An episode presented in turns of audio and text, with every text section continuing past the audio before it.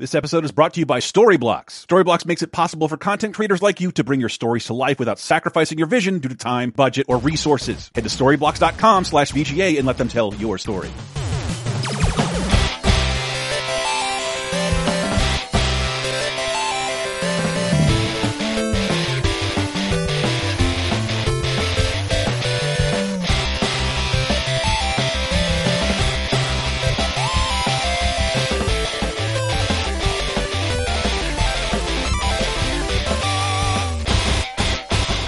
Hey everybody and welcome to episode 460 of Vidjagame Apocalypse. I'm your host, Michael Reparaz, coming to you from the Sarah V Memorial Studio of the Airwaves. If you want it to be the U Memorial Studio of the Airwaves, go to patreon.com slash lasertime and join us at the $20 level. Who's joining me now? Uh, I don't have a clever nickname. Herelden Ring? Uh, yeah, Herelden Ring Chris Antista. Sure. Yeah, it's not good. Thinking about getting a Wii U, Matthew Allen. and special guest rejoining us, it's... Just regular Larry. Sorry. Larry Charles back here for another time. And Thank you. as always, gentlemen, thank you so much for inviting me back. Well, thank, Thanks for thank you being for on. coming on. And is there anything you'd like to plug up front where people can look you up? You know what? Uh, I, I do bring something that I would love to promote right now. I do a lot of photography. Just look me up on Yeah. YouTube as Photo Me Larry. Like Tickle Me Elmo, Photo Me Larry. On That's it. YouTube? On YouTube. Okay. Yeah. Yeah. You sure that's not like an OnlyFans? That sounds like an OnlyFans account name, like Photo yeah, Me that Larry. Yeah. yeah, I- you know? I, I should I, I see if there's some money there. I mean, I can report that there is. I just, I just don't know how bad you need it. for Um, my niche, maybe. Yeah. hey, there's people on there doing non-traditional OnlyFans content. Right, True. right. Not non-porn. Yeah, yeah. We call it Ace Ventura puppetry. I'll be quiet now. Look at me in this pea coat and overalls, subscribers only. you know those people are out there. There's all kinds of freaks out there. Statistically. Doctor Ah. Light in little coat. Uh, Hey, Chris- Chris, that's was, Chris Farley. what? was, you- was your pun name a, a Geraldo reference? What was that? No, I was Geraldo trying to combine. I, I just sent you guys that picture of like how fast, you know, game hype is moving. Yeah. I went to Best Buy last week, giant Horizon section. Ah, and they were picked right. clean except for one copy of Horizon and had reskinned it to Elden Ring, even though it's not out. At that point, it wasn't out for three Didn't I tell you the same thing happened to Horizon last time where like Yeah. within a week of its launch Yes. it got overshadowed by another open world game? It was it was almost sad. It was like it was like it was like Andy's room in Toy Story, but not in like time lapse montage. It was just happening in front of my eyes. Who cares about Horizon anymore? Elden Ring's out in the forty eight hours. Interestingly, I, I hadn't thought about it till now, but those the two games that are overshadowing Horizon are being compared to each other. Like pe- people are saying, yeah, Elden Ring is a lot like Breath of the Wild, but with more stuff going on in its open world. Unfortunately, we, we don't have a whole lot to say about Elden Ring because it's still, I guess it's less than 24 hours away as of this mm-hmm. recording. Mm-hmm. So we'll be able to play it soon, but we can't play it yet, but the, the reviews are promising. In the meantime, I had an idea on the back burner, and this seemed like an opportune time to use it because I don't know if you guys have played much Horizon Forbidden West. I've been getting into it. A little. Yeah, and like right off the bat, it goes and reveals a bunch of things that have been fairly deep spoilers in in like big late game plot twists. If you if you're playing Horizon Zero Dawn, obviously like it had to give those away, but it gives them away like right in the recap at the beginning. So mm. if if you were mm. like holding off on like oh I'll go back and finish Horizon Zero Dawn later on, they'll just start on Forbidden West. He was that's I- you will you know all the big twists now. You mm. you were there for my roller coaster ride of like both you and Matt were like you should probably you were close to the end. You should try and finish Horizon 1. So I reinstall it on my PS5. That shit takes like two and a half hours. It's astonishing because uh, I got fiber recently, and now that kind of data goes way faster over my internet, and I have no data cap, so I'm way more incentivized to do that. So I spend all this time reinstalling Horizon One, Horizon One, and then I realize, oh yeah, I haven't played this in two fucking years. I don't remember how to do anything, and I don't remember what's going on. I'm in the middle of a conversation with a person I don't remember. I'm like, I don't want to do this at all, and then Michael's like, there's kind of a recap at the beginning of Horizon 2. You might just want to start with that one. And then I go to my Horizon 2 copy and I went to my local game store, which I like to support, uh, my indie game store. And I'm like, ah, I bought the PS4 version. And despite all of us having talked about that for, I think, upwards of like three shows in 40 minutes, I totally forgot you can upgrade for free to the PS5 one. Last mm-hmm. time, last time And Sony's I was- doing that. And I was spinning the disc, like, God, it's going to be another two and a half hours to load the data disc. And Matt's like, I think you get the PS5 one upgrade for free. I'm like, I, interestingly, at the right, the they sold me the. I'm like, they sold me the wrong copy. But like, right when you pop in the PS4 disc, right on the right, it couldn't be more clear. There are no hoops to jump through. Holy shit! Buy the ten dollars cheaper PS4 version. It is not hard to figure out. They give you a, a prompt right when you pop the disc in. It's like that'll be ninety minutes to install, or wow, thirteen minutes to download an entire PS5 game over my fiber, rather than spin a disc in the new system. Oh my god! I, I hate to point out a drawback of physical, but yeah, this generation, it's really becoming apparent. Like the bus, the memory buses in those disk drives are Yeah. way, way slower compared to just downloading a lot of games. I it's mean, like, I I have shit. five. Like, I'm lucky enough to like just every day. I would like to plug MetroNet, a Comcast. Um, really taking it to Comcast with a sixty dollar unlimited gigabit. Just un- no overage fees, unbelievable compared to what that horrible, horrible company put us through during the pandemic. Uh, I love it so much. MetroNet, Mwah. MetroidNet, got it. Yeah. MetroNet. Yeah, I know, I know. You The CEO like is that. secretly a woman. That's that's their. Don't spoil the top five, Matt. See what I did there? Mistaking foreshadowing for spoiling. I, yeah, I see what you you. see how he got me to did stop there. talking. Yeah. But the so the top five idea that we came up with Yep. was spoilers that are no longer spoilers. Like these Right. are things that have been discussed ad nauseum, and like now it's just common knowledge. Like it's a catchphrase now. Yes. And- Can I say the, the ultimate example, just so no listener like we're not th- we don't necessarily need a spoiler warning, but one of my I favorite might give movies them of all anyway, just because people always give Spoiler me grief if I don't put a spoiler warning. spoiler warning, but spoilers in the terms of like Planet of the Apes, one of my favorite movies ever, Sure. might be the most spoiled movie in history to the point where the last four home versions of that come with a Statue of Liberty on the box itself. That Right. is the Yeah. shocking ending of the movie that is Yeah. so ubiquitous in pop culture they don't care about keeping it a secret when they sell it now.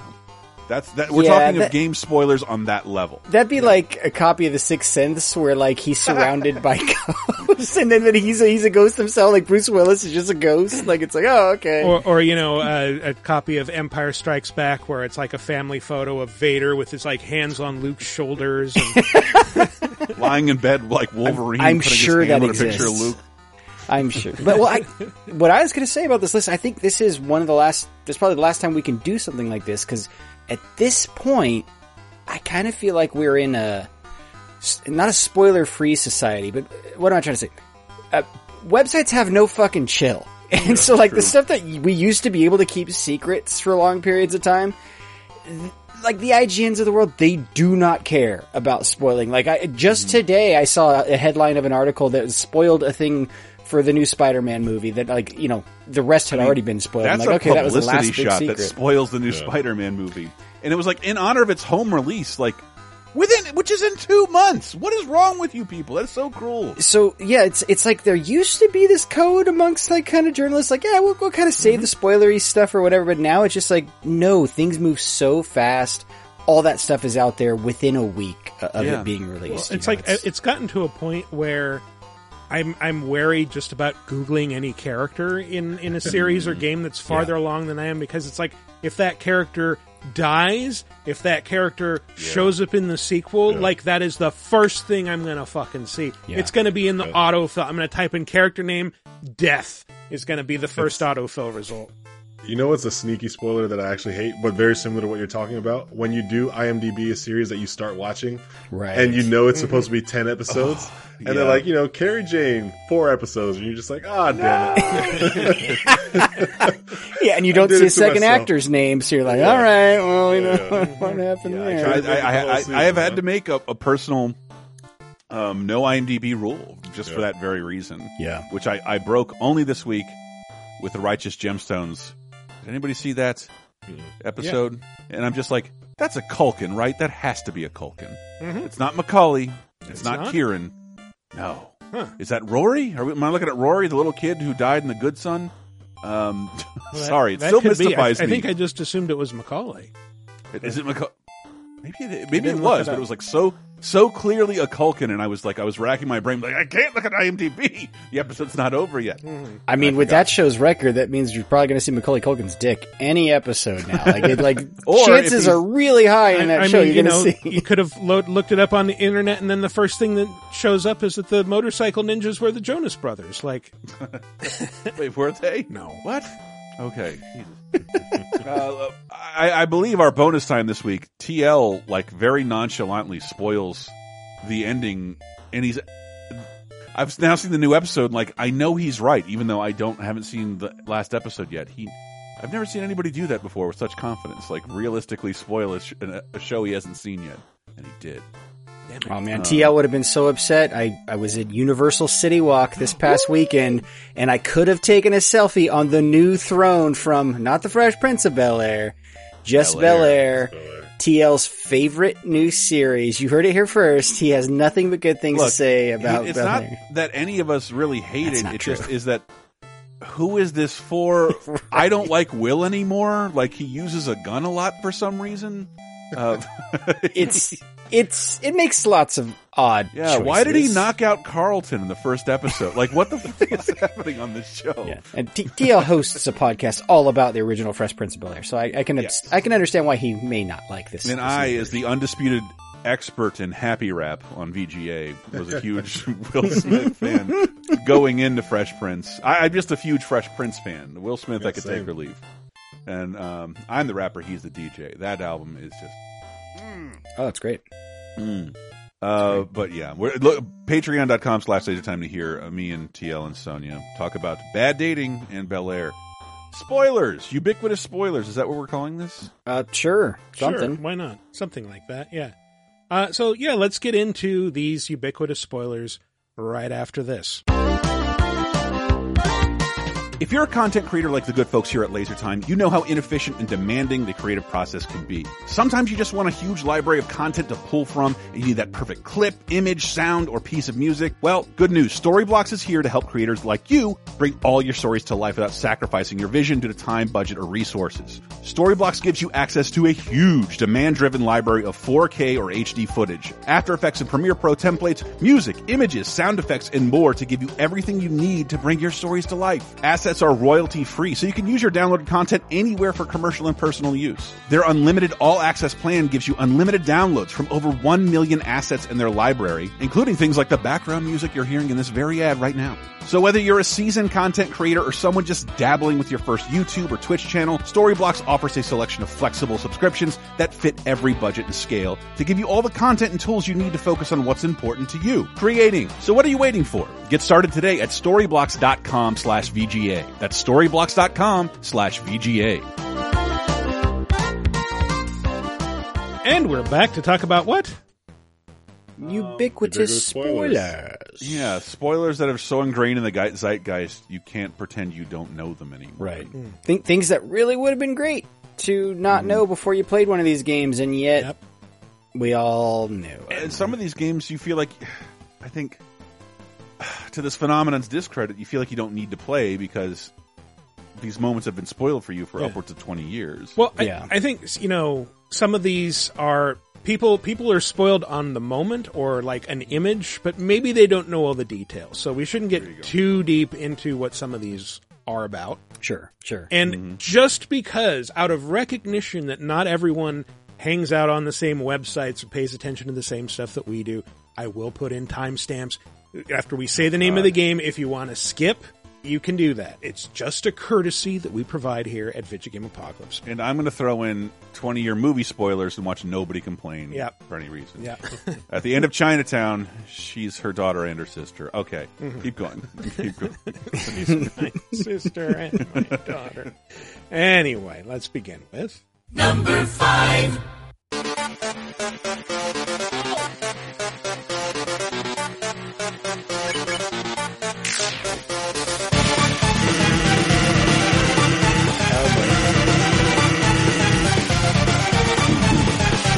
Going to pretend I suggested this. You, This you is, sort uh, of did. So Uh, only this because- is this is Undertale. If you don't want to hear any spoilers about Undertale, even if it's a really big one that people on the internet make a big deal out of all the time, that has become a meme, skip ahead to 24 minutes and 13 seconds. But anyway, now that that's out of the way, this is Sans. The fact that this this jovial skeleton that you meet early on, who's his his his name is a riff on the font because he's a comic. He's always telling jokes, so he's Comic Sans. Mm-hmm. And his his little brother is named Papyrus, which is also a terrible font. Another font. Yeah. And the the secret is that he's like not just a possible boss in Undertale, but he is the ultimate boss. He's the toughest boss and you actually have to jump through a lot of hoops if you want to fight him. yeah, yeah. And I guess I guess that's the other spoiler is that Undertale the story can change depending on your personal approach to violence if you go through killing monsters, like killing some monsters, playing it like a normal RPG, you get like sort of a middle of the road ending, and then you realize like, oh, I can go back through this again and not kill anyone. The the thing is that Undertale is is like a strange game that every time you try to reload a save, it's secretly saving everything you do all the time. So it always remembers. Like if you kill a, a character and you're like, oh, I don't want to do that, I'm going to reload a save. There'll be a, a character that pops out. It's like, I know what you did. You killed her. Because I'm Yeah, also sensitive to it these literally writes secret files into like system system folders and stuff like that where you you really have to kind of know exactly where to dig stuff out in order to reset the game state but it's Mm-hmm. yeah I, th- I thought the spoiler was going to be yeah the, the big one for me was kind of you know before i even played this game i was just told like hey they give you an option not to kill enemies in combat. I was you getting should to probably that, take go them ahead. up on that. I had an inkling while playing it for a few hours, like, I bet I can not kill anyone because there's always this one kind of frustrating option that isn't killing. That's kind of like a joke, but it's like Ace Attorney style. You have to like execute it the right turn, the right way, and it didn't always work. And I just get frustrated. I'm like, fuck it, I'll just bash this flower over the head until it's dead. I, I don't care. I'm playing a game here. I had an inkling, but um, then then this is like yeah, forty year olds in a car like you do a pacifist run, you do a pacifist run, like what are you talking about? You don't want to know, man. You don't want to know. they wouldn't tell me the game name. You don't want to know, man. They wouldn't Because tell you can't you name. can't do Like, a pacifist the first run. Like it, no matter what, you can kind of get this middle of the road ending. Even if you Mm-hmm. try not to kill everything, like there's, it makes you kind of do the okay ending the first time through. But then the second time on, you can do a true pacifist ending. But And what I what I didn't know would happen to me this weekend because it's one of the few times since the before times I rode in a car with my friend. wow, road trip. I Road with somebody trip. else's music, and he throws on Undertale music, the exact song Michael Yeah. played. So And- yeah, it's not just he's a boss. He has one of the best pieces of music in the fucking game called Megalovania. And it's it's it's not like I'm like oh this and like the second it comes on I'm like this is Undertale. He's like yeah, but you, how have you heard this song? Like because it's fucking everywhere. I mean I did go out of my way to listen to Undertale music, but like if you watch any YouTuber, they use this song. TikTokers use this song. No, that song was literally everywhere. It was pe- it was performed for the Pope recently. Someone What? did an acrobatic performance Wow. with this song as the backing, and it, I mean, the song was already a meme, and Sans was already a meme. So to have it performed in front of the Pope is like that's like super meme. That's like meme This is a fire. level. I love. and this is, by the way, the, the new Pope's not Italian, but sure. Oh we'll- my we'll bad, my bad. It's just the only accent I can get away with. Fair. Um, That's true. Yeah, yeah. Don't don't do a South American accent, please. no, I'm not gonna. Is he South American? he's, he's He's the Argentinian. he's the he's the first Latin American Pope. Maron, what happened? No, sorry, I don't, don't care yeah, anymore. not not just the music, but also like the image of Sans with like the glowing blue eye and like Yeah, the, the would- weird he- he shaped told skulls me- that shoot lasers. Right. he told me he was like, "Well, I didn't think you played this far in Undertale to have heard this song," and I had to tell him like, "I think Nintendo used this during a press conference. I think this might be in Smash. Uh, I've heard this song a thousand times, which people play completely nonchalantly, not realizing it's an absolute spoiler. If you look at the name of the song, it's Yeah. a total spoiler. Yeah, well, there's there's Megalovania, and then there's also like song that might play when you fight Sans. yes, or the Sans theme, or well, I think he has a different theme. Uh, this but- this kind of thing really made me realize I didn't play Undertale enough. Like I played through it and beat it, and then was going on my second playthrough, and I just went, I don't want to do this again. But I know I, I so I just kind of went to the wikis and, and read all of the stuff that can happen because I'm like, yeah, this is great, except for the mechanics of the game kind of have bored me at this point. So I'll just read the secrets, and there's a ton Yeah. of secrets in this game of like stuff that you have to do very specific requirements in order to unlock. It's wild, man. This is a were huge you- phenomenon. Oh, go ahead, Larry. Uh, When you were on your second playthrough, were you trying to do a pacifist run? Like, had you already been tipped off, or you were just kind of going back through again? I tried to a do it first, and I I actually didn't Yeah. know until this recording you couldn't do it off the bat. Yeah, I, I tried to do it first, and I didn't get the good ending, and so I had to look it up. And it's like, oh yeah, you can't do a, pac- a true pacifist your first time through. But the thing is, Sans does not show up with a pacifist run through. He he shows up with what's known as the genocide run through, where Yeah. it's like, Yeah. okay, you've you've played it normally, you've finished it and gotten the happy ending and the really epic boss fight, and everybody's happy. What else can you do with the game? Well, for players who really want to do everything and and kind of try to push the game to its limits, uh, if you kill absolutely everything that you encounter, every every character that you have an option to fight, every like you you wander around in rooms where there's random encounters until the random encounters stop. You know that they've stopped when the music changes, and uh, you, then you can move on. If you do that, uh, then the boss at the end of the game is actually Sans. I, I have never done a genocide run through because honestly, it's too sad for me because it, like, the characters will sort of challenge you and try to hunt you because like, ooh, you're a human in our realm, but like, they're, they're sort of comical. And it's like, okay, well, you don't, pathetic. you don't really mean harm. You just think that I'm a big threat. But if you are genuinely a big threat, then they actually become friendlier to try to like, no, I, I can reach him. It's okay. Or I can reach them. I shouldn't misgender the, the The player. ambiguously gendered protagonist. But, uh, yeah, I, I can reach them. It, we'll be friends. I can bring them into the light. And then you stab them in the fucking heart. And it, it just, it makes me feel bad. Yeah, I I imagine most people do the genocide run after the pacifist run, where you'll, you'll end up talking to all these characters more than you ever would anyway. yeah. I'm so glad that our medium can still make people feel, uh, Yes. especially Hey. through like Undertale is the experience Yeah. where I, I would not say like the production value on that game was two hundred million dollars, like I know some of these other products. Well, like here's here's a, a strangely poignant scene which sound will sound absolutely terrible in an audio only format.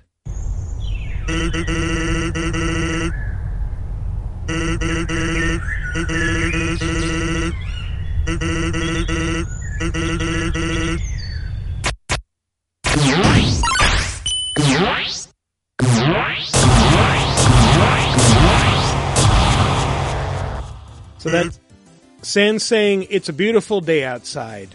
Birds are singing, flowers are blooming.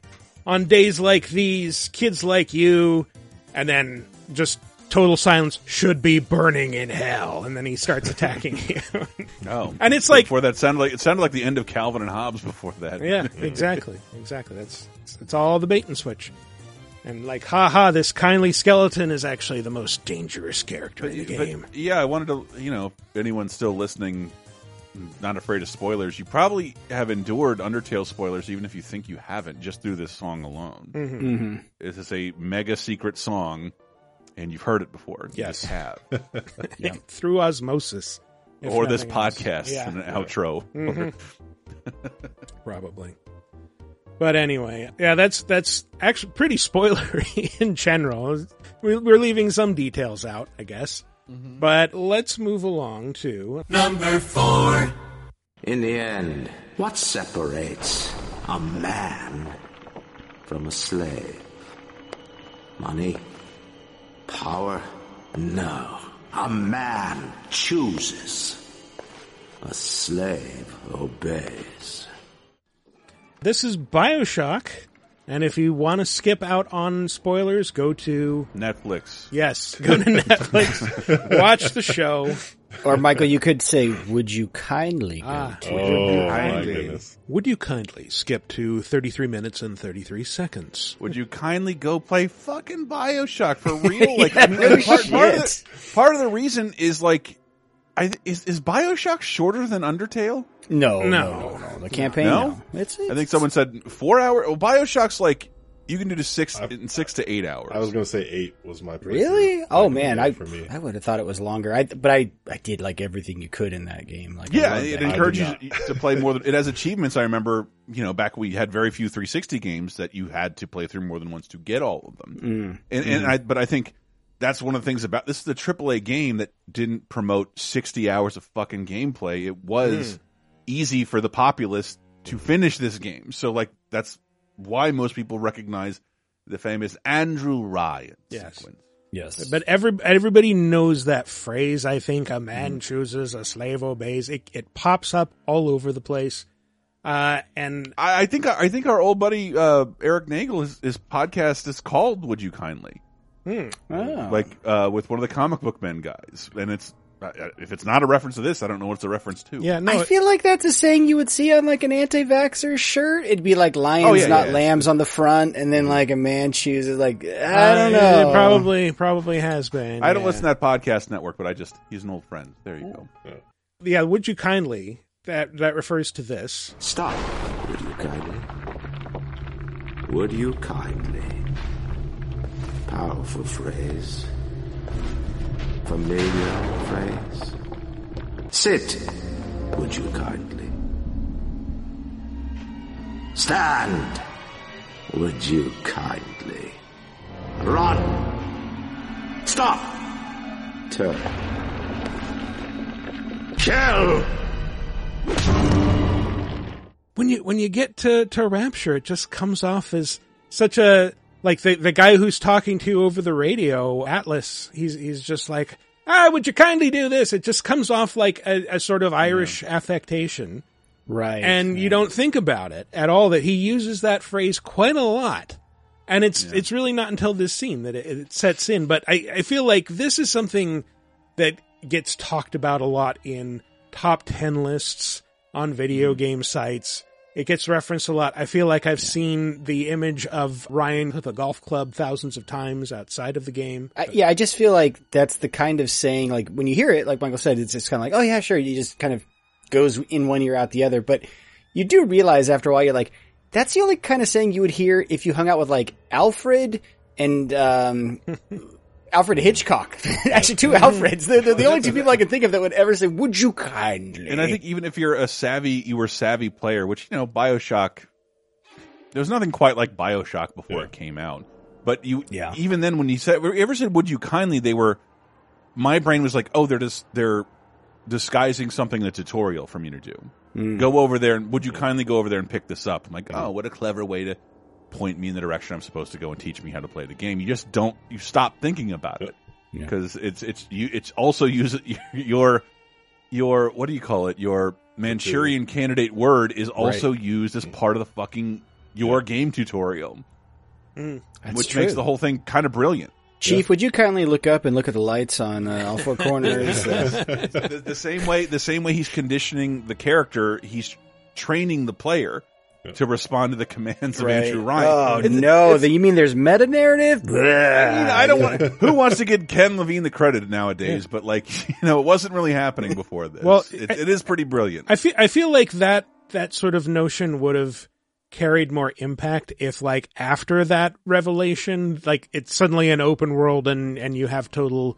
freedom of choice you can do whatever you want um, Right. that's still not the case you're still following commands from one person Right. or another And There's only one ending to that game. Yeah. well there's there's exactly two but it, it Yeah. the only choice that you really have is like do i kill the little girls and harvest their power or do i save them Yeah, even that. That was the other spoiler I was going to mm. say, which is like that. I kind of felt I got spoiled before I ever played that game. Like I was told, like, "Hey, the easier route is to kill the little girls and harvest the slug thingies from them They're- or whatever." And If you were achievement happy, there was an achievement for that. Yeah. Yep. is Yeah. something I don't see done in most games now. They don't really incentivize uh, renegade runs, Right. Beca- yeah. because that you would spoil those on Well, achievement. there, there's an achievement for sites. both, right? It's like you, you either Yeah. do the pure, hey, I'm going to save all the little girls and get that achievement, or just popping it, yeah, one time. Like all you have to do is, is kill her one time. And then you But if you realize were- if that like achievements don't care about years save states, so you can reload a save after you get in the achievement. But uh, but yeah, either way, Bioshock was one of the most like. I don't remember having memories like that. Like I just moved to San Francisco and I live with a bunch of like hipsters and like I don't like games and this had everybody transfixed from the moment the demo came out. Everyone was like, "What the fuck was that? Mhm. Is this what games are now?" I'm like, "Not quite, but soon. Yeah. soon they will be like this." And I feel like I wasn't spoiled on the would you kindly twist because I was so into this game before it came out. Like I, I, this was a day one play and, and probably beat within a day or two for me. So like, yeah, I, the twist worked because I, I hadn't been spoiled, but man, I, I do feel sorry for those people that got spoiled because it is so ubiquitous Yeah. now. Yeah. Just- Sorry, sorry if you're just hearing this now for the first time and you didn't You've skip warned ahead. them to skip ahead. You're It's good. one of the one of the few times I can say, yeah, I was. I think most of us in the office were done with this game before it came out. Like we were, everybody was all over this game. Yeah. I mean, Uh, the I- biggest I- spoiler is Several you don't need to play Infinite. Just don't play. Just skip Infinite. That's a big spoiler for you. You're, you're good. I, I want to say though, like, luckily that game, although we were still in modern internet at the time, Yeah. we weren't in like spoiler, like I get clicks off of ruining people's lives era of mm-hmm. information Sure. sharing. Sure. And it's it was like right on the cusp, but today, forget it. Yeah. The first time I got exposed to that was as a young man in my 20s visiting you'rethemannowdog.com on a regular basis, or YTMND. R.I.P. to that Uh, again, spoiler alert for, for the Harry Potter series. Yeah, Snape killed Dumbledore was a big, big E that I got exposed to Oh, yeah. before I had a chance to read yeah, that, that, book. was so that, was- wasn't great. that was like the first, the first time I bad really remember moment. just people being assholes just to be assholes. Riding outside of Barnes and Nobles with a megaphone, screaming at Yes. uh, people lined up in costume. So mean. Yeah. Yeah, But it- but then I, I mean, oh god, I have to give props to J.K. Rowling. Uh, she she recontextualized it to where it's just wasn't that simple. You didn't matter that you knew that detail. yeah. Yeah, Um, there's- but that there's took much another more. book. Yeah. At, at the time that this came out, for whatever reason, our former website employer had this thing where it's just like, look, if, if the game is out, then we can post the ending. Do that immediately. Like, Oh man. why, why are people like really looking for the ending of a game the second man. it comes yes. out? Yes, they are. They were. I used to. I mean, I used to record all my my game endings on a VCR because it, you know, it used to be without mm-hmm. game saves or Game Genie, it was hard to get there. Mm-hmm. Well, gotta and to be fair, again. games with multiple endings, I'll play and get one, and I'm not gonna fucking you know replay just to get the ending. I will go YouTube the rest of the endings. so that's uh, The amount of times I I played the Street Fighter arcade mode just to see the arcade endings because there was no other way to do it other than just like spend 20 minutes in this game beating ev- cheesing everybody out in the corner. right. Yep. yep. Solid strategy, still works. That was the reason I played arcade modes of fighting games for years, is just to see fucking two JPEGs, uh, just to find out what's going on with wanna Guile see- and his family. I want to see and Zangief uh, dance with the second best Russian president. you know who I'm talking about, Uncle Pete. Um, But yeah. Would, too would, timely. would you kindly, a man chooses, like th- these have become ubiquitous phrases. Like I, I'm sure that there are plenty of people who've never even heard of Bioshock that are vaguely aware of them. Mhm. But anyway, if you want to talk about something that, wow, people really aren't aware of, but it's everybody who knows the game pretty much knows about this.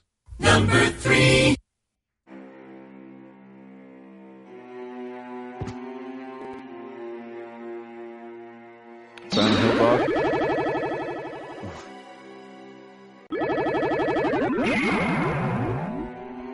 Ah, yes. Had to get the sound of teleportation because the music for the reveal sequence is so underwhelming.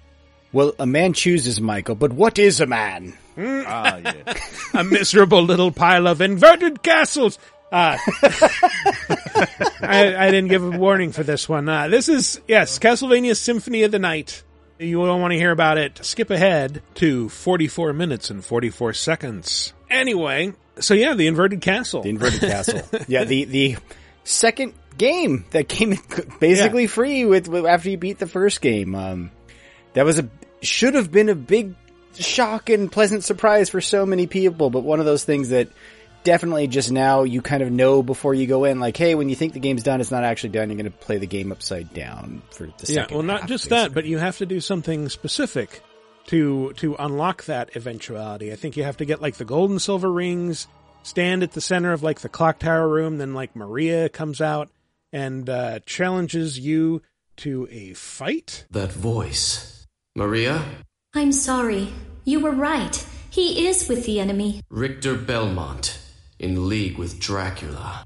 He must be under someone else's control. We can't hurt him, whatever we do. But he must be stopped. Yes, but can you? Then for all our sakes, show me that you will. And then she fights you to the death. Well, only only if me. you lose. Uh, Well, bats sleep upside down, Mm-hmm. so the only way to even the odds is to turn the castle upside down so we can kick his ass when he's asleep. I get it. I get it. It's a good, good, good thinking. Uh, but yeah, she so she gives you a pair of holy glasses, and when you get to the game's quote unquote final boss, which is Richter Belmont, who's turned turned coat and and joined Dracula, is trying to resurrect Dracula for honestly really dumb reasons. I've been waiting for you. Answer me. Why is a Belmont planning to resurrect Count Dracula? Dracula rises once a century. One chance for each Belmont to shine, and then we're finished. Forgotten. If I bring him back now, the battle can last for eternity. You have lost your way. So be it, Vampire Hunter. Let your battle begin with me. I should say if these sound weird, it's because they're from the newer dub of the game, I was gonna say, how about you? which is So you know, wait, his reason was just his 15 minutes of fame were up, and he just Yeah. wanted to keep being No, I, famous. I, I want to keep fighting Dracula. Otherwise, I don't have a job. That's some Kardashian shit right there. Like, oh no, the spotlight's fading! Quick. Some Joker shit. You complete me. I love that one. Yeah. Quick date Pete And, and I, I, I guess I, I want to. give. Pete yeah, I said quick date Pete Davidson. Oh. Yeah. The spotlight's fading.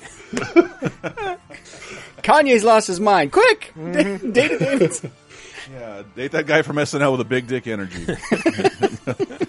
Siphon some of it off him. Fucking. I, I want to give the gaming community some credit because even though there weren't the facilities to really share this as a spoiler, it felt like it came about a good 10, 15 years after everybody had even illegal free means of experiencing this game. Yeah. You could still emulate PS1 and have played this before I really. There's a spoiler for it in Smash, I think, during the story mode. Probably. When you fight Dracula.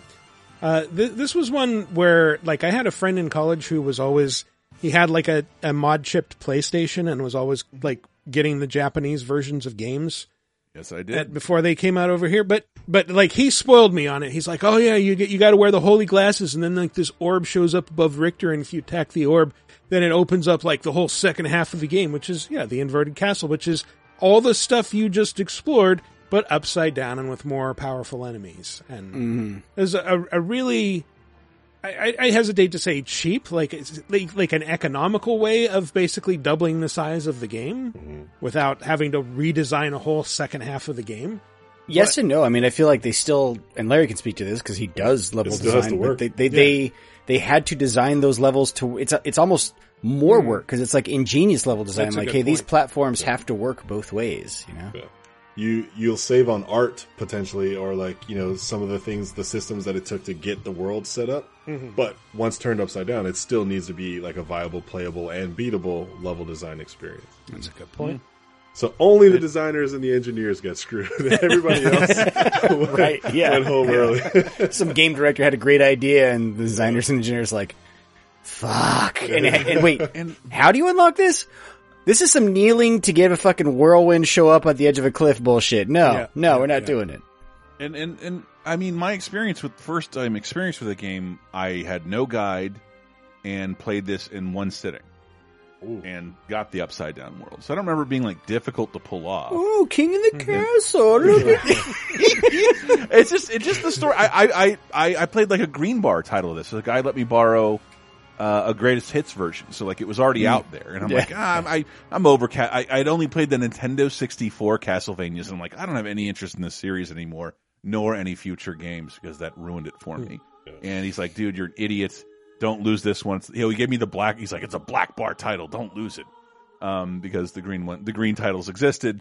And I, yeah, I just, I remember it was a Friday night. Instead of doing anything, like I finished Symphony of the Night and like from uh, about six o'clock to like two o'clock in the morning, one sitting, one, Wow. one sitting all the way through. Yep. Uh, it was so captivating. Very doable for that game. Yeah. What yeah, so I of can see why adding the upside down world, like Jesus, can we? Sony didn't want to. Sony didn't want a 2D game to begin with. Can we deliver something this short? I guess invert everything. Yeah. But the the weird thing is, like when mm. when you suggested this, Matt, I was like that. I knew about that at the time, and that didn't strike me as a spoiler. It was more like a mm. cheat or or a strategy. Like, oh yeah, no, you got to unlock the second half of the game. Like, oh, story spoiler. I wish I hadn't known that going in. Yeah. Like, But it's I'd still be thankful if somebody told me that one. And Yeah. this is the one on the list that I actually didn't get to experience. So Ah. yeah, I know now. You saved me some heartache. There, there's still a supremely playable version of this on Xbox that you can still buy, Oh, yeah. you know, on their digital storefront. That You that's can?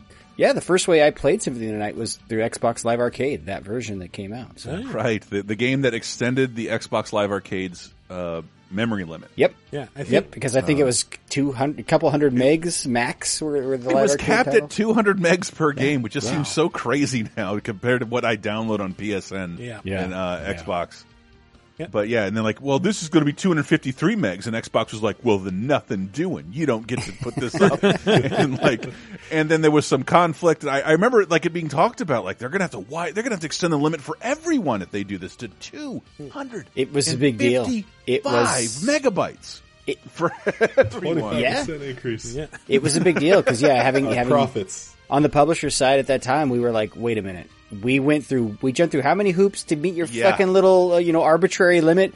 And one game comes along and, ah, it's, it's not really a limit, you know, and it's like, God damn it, you know, but Yeah, that, I get was, why think, they the wanted to do it. Port of this after not counting the Japanese Saturn one. Mm-hmm. Like, and and yeah, it still still holds up pretty well. Yeah, Yeah. I didn't. uh, Is that the one with the new voice acting? Uh, n- I think the new voice acting was added first in like the the version that is included with the PSP like 3D remake of Rondo of Blood.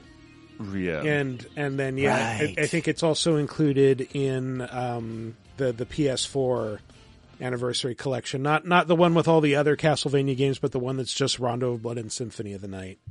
oh, I just had Don't to check. So this is still available to buy. It's only ten dollars, which is a fucking steal just just for this game by itself. Although that that Castlevania collection is pretty awesome. It, there's also a free demo, so no excuses. Uh, yeah, you can still try this game and play it because Yeah, it's great. Xbox has awesome backwards compatibility. it's the last um, classic Castlevania I played on my television. Everything else was for Game Boy or something like that, you know, or, Right, right. or I should say DS. That would probably make me seem more cool. um, So so Larry, you you didn't actually know about this before we recorded. No, Oh, this is Look, we- no. I told What you. have we I told you guys. Sorry, sorry. No, well, it, I mean, obviously, I have the show notes, so I had an opportunity. I to ran the list myself. by him. Yeah, yeah. All right. but I didn't have enough experience to feel like I could add value on this one. So Fair enough. Kind of stand back. gave us that engineering perspective. You just can't turn a castle upside down and expect it to work. It's true though. It's you know what's you know what's on the top of a moment. castle? Sky. so when you yeah, that's a good point. Uh, anyway, yeah. So th- this was this was a really cool revelation at the time, and and yeah, like if if you were clued in and, and a fan of Castlevania, this spread like wildfire. And if you didn't play the game, you eventually heard about it uh, through podcasts in the year 2022, apparently.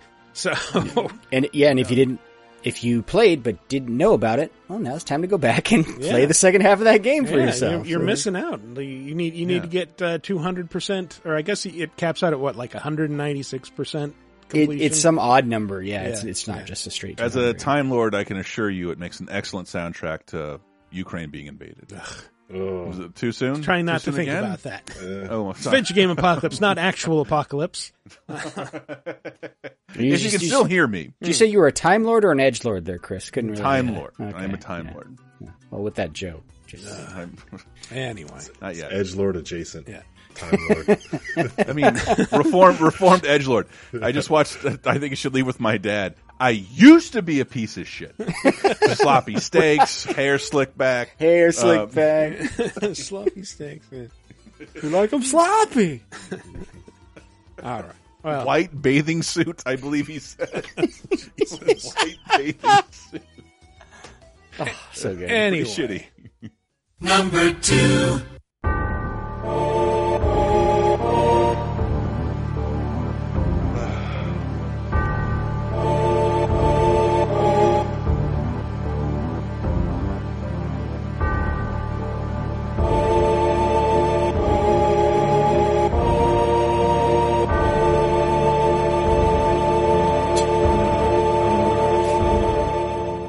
This moment, oddly enough, is the only time in this game where it's it's just basically all music, no sound. Hmm. But hmm. uh, it do, does does that music stir any recognition in you guys? Sephiroth. Hmm. I haven't actually played this game. Really? What? You played the remake, I- I- right? You, you, beat, I- I- you finished played- the remake. dude. I played the PC version, the PS1 version. I just never been able to really like get into it. The remake, I love. All right, we should say first off, Final Fantasy VII. There's one big spoiler, quote unquote, that I think everybody knows by now, but just in case, you can This has skip been- ahead to one hour and twenty six seconds. Oh. Cloud isn't Zack. Yeah, and yeah. okay, there you go. that's another one. That's a lesser known. Sorry one. to steal your thunder. Aerith, Aerith's actual name is Aerith? That's the big spoiler, Yeah, that's right? the big spoiler. uh, okay, pack it in, everybody. Time to go home. uh, and and just this is the original, not the remake that that is is spoiled here. But uh, Aerith Yes. dies. yes. That's the spoiler. The the love interest girl dies horribly and does not come back until the end, sort of in spirit, maybe. But but yeah, the uh, that was like it was it was a hugely shocking moment at the time. Like here's Final Fantasy VII, which does not look that great today, but was revolutionary for its time graphically in terms of storytelling. Uh, Well, the cinematics were revolutionary. I- I'd Yes. say for the time, the in-game graphics were still like, what the fuck? Yeah, that's This true. commercial did not look like this at all. yeah. hey, they, they they sure said shit a lot. Yeah, but that that's another thing. Even the commercial spoiled the game. Beyond the edge of reality lies a story of ultimate conquest, a story of war and friendship, a story of a love that can never be, and a hatred that always was. And now, the most anticipated epic adventure of the year will never come to a theater near you. Final Fantasy VII. Shows what they I know. love that commercial. I bet Advent Children was released in theaters at some point. I was gonna say, and then it did Uh, come that's to where I theaters. saw it. and Nobody liked it. But but that So- moment when the announcer says, "A love that can never be," you see Right. Cloud like carrying, placing Aerith's body in this pool of water. And so it's like, oh, you're basically, you spoiled the moment. Like, short, Yeah, short what of like showing her getting fucking stabbed by Sephiroth. Yeah. Like, yeah. That's not the commercial so I remember tired. for that game. I don't. I don't remember voiceover. that voiceover. might be in the commercial. European commercial. No, I remember seeing that on, on US Okay. TV. That's why Okay. I sought it out. But, uh, yeah, Not your PlayStation Underground uh, S video on, on real. TV. fucking CD-ROM experience hosted by Tommy Tallarico with fucking like little 140 pixel videos playing. And yeah, no, no. Those were the days, man. I miss free CDs with magazines. Fuck yeah, dude.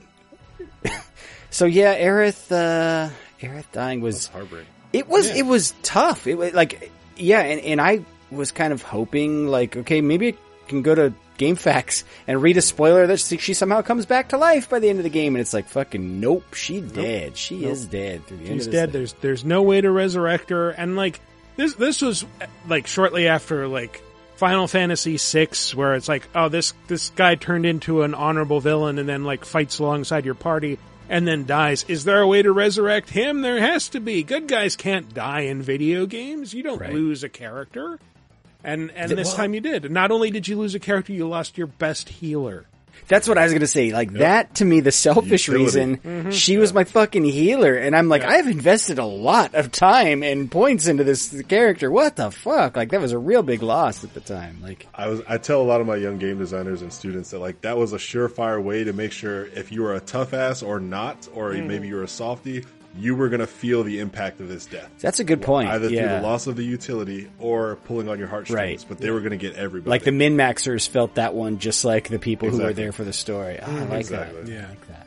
and and this was one where like you know it, it's become so like those those images have become so ubiquitous that it's just like oh I'm, I'm gonna watch this again and it's gonna look bad and stupid and watching it it's like oh, it's actually quite skillfully directed with what they were working with at the time which was you know quite advanced at the time but looks like shit now but Yeah.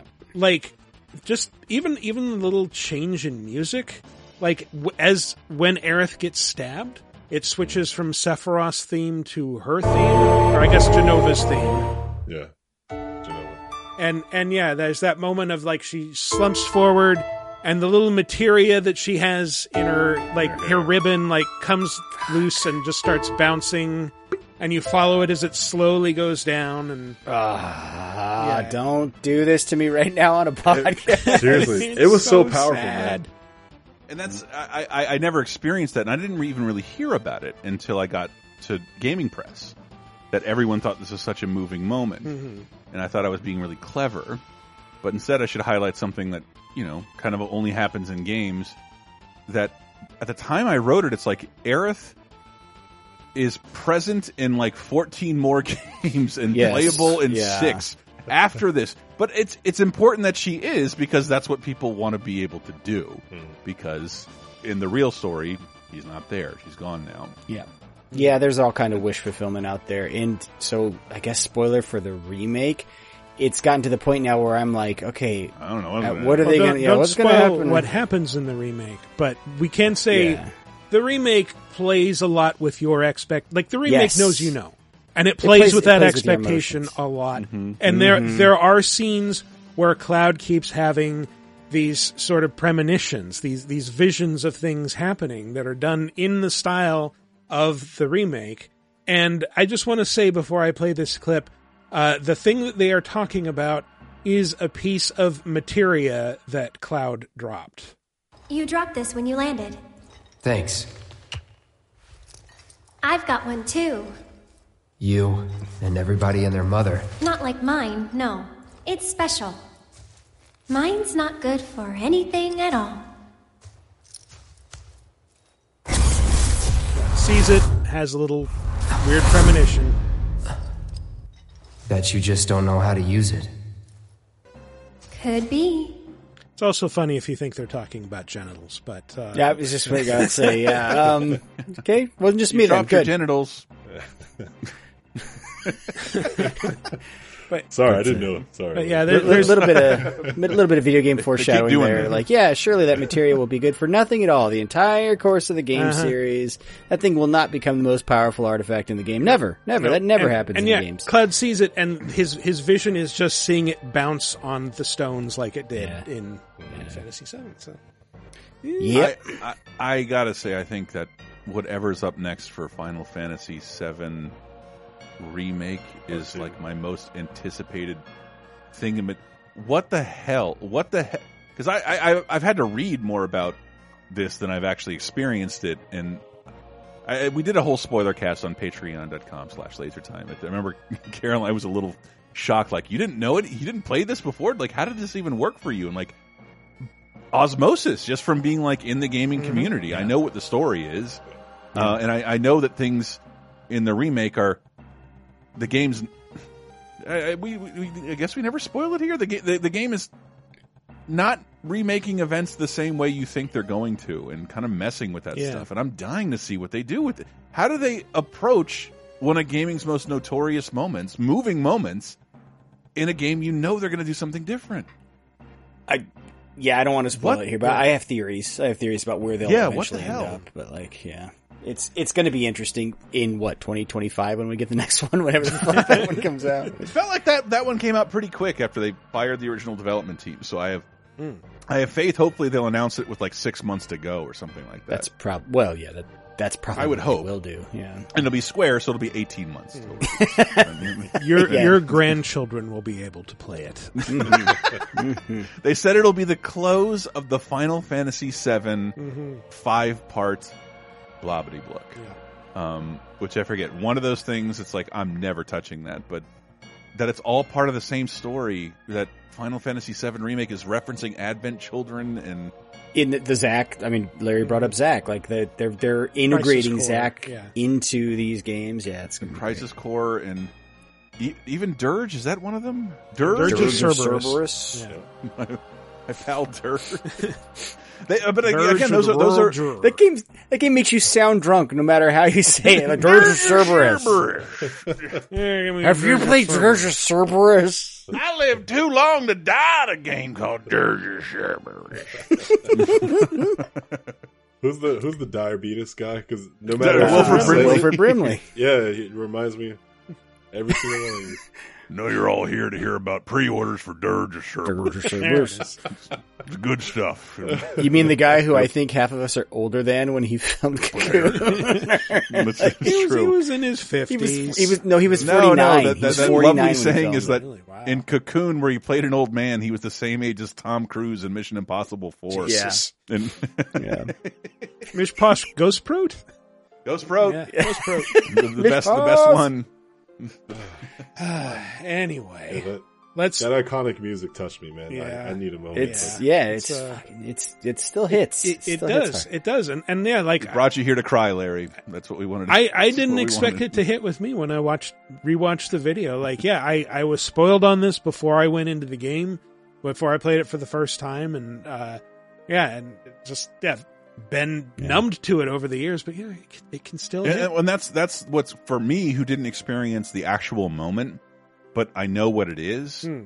Do you know how many things I've seen stabbed like that in memes and Hmm. like even we- Right. like well made like hundred percent rendered new like Patrick Star getting stabbed by fucking Lamar from GTA Five like just the same moment like it's, What's the, the meme that went around like a year or two ago where like someone had just renamed all the characters as, as Final Fantasy VII lets you do, but like Cloud was gay 420 gay and Aerith was cool ranch and it's just that scene of like gay 420 gay, cool ranch. Dot, dot, dot. Yeah. Still hits. It still hits. All right. it still works. It's, It she, still works. she didn't deserve it, man. No, No. No. Yeah, I don't want to live in a world without Cool Ranch. I had a fucking. I had learned Curaga. God damn it! She had Curaga for my whole oh, party. Oh no. Oh, you've lost it. Yeah, and, and you had to spend a lot of time like investing in those characters, leveling them up, and so yeah, you you've lost all that progress. Yep. Yeah, and it's, it's I mean, it, something I, I, I would sort of like to add because I was watching a show. I won't say its name.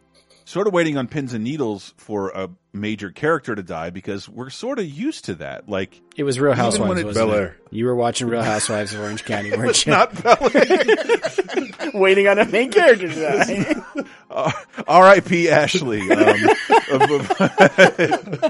uh, it was not but but it's just like it can happen. Like with my favorite things in the world, it, it does happen out of nowhere. Yeah. Um, ev- e- even in the Marvel universe, where seemingly no one stays dead, you have seen major deaths on screen before, and we really hadn't seen that in not just games.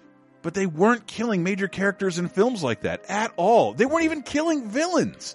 They- Well, and to Michael's point, I hadn't played six. And so to me, it was really out of nowhere. Like, you can't kill someone in my Yeah. main party in a role playing game. Whereas it's like, well, Final Fantasy, it's not the first time they've even done it, but What's my motivation as a man if she's gone? what do I do? Good well, point. good thing Yeah, Tifa's still there. He's Yeah, still, yeah. yes, I can. But it was something. It was something that wasn't done in science fiction, uh, mainstream science fiction genre work. It, yeah, you can see why it would like it really bowled people over because it was such a incredible move, a, a bold move, dare I say. So my hats off. Am I remembering despite- correctly? Was it near the end of the first disc? Because that was a two disc game, Oh, it wasn't was it? like three, Three discs. discs. Yeah, Three discs. three. Yeah. Mm. Yeah. I want to say it was thing was. near the end of one or two. I forget.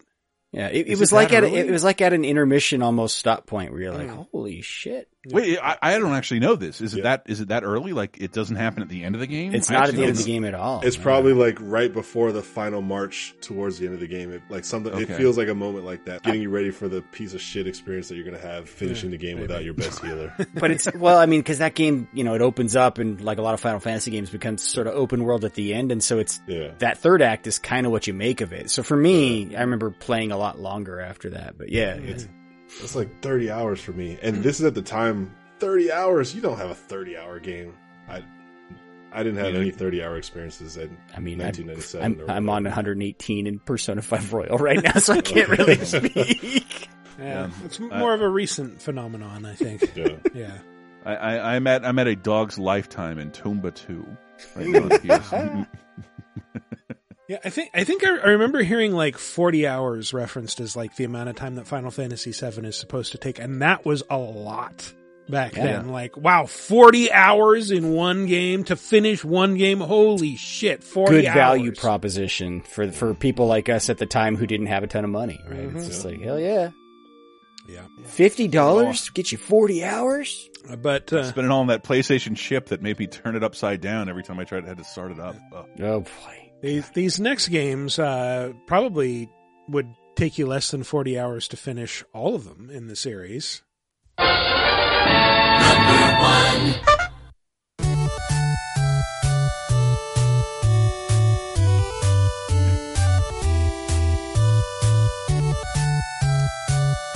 would have to be the medal ceremony in JVC's Star Wars for NES. Mm, yes. In the NES version, Chewbacca gets a medal. That's the well-known spoiler. does.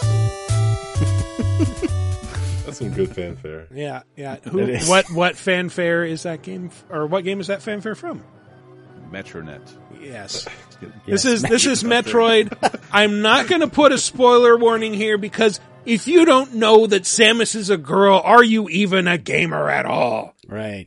Like, but that was if you the- haven't if you haven't masturbated to Samus, what the fuck are you doing with your life? Let's be honest. Yeah, if you didn't hear from your schoolyard friends in 1988, it's like if you finish the game in like under two hours, Samus puts on a bikini, and and if you finish it fat like in under half an hour, she's naked.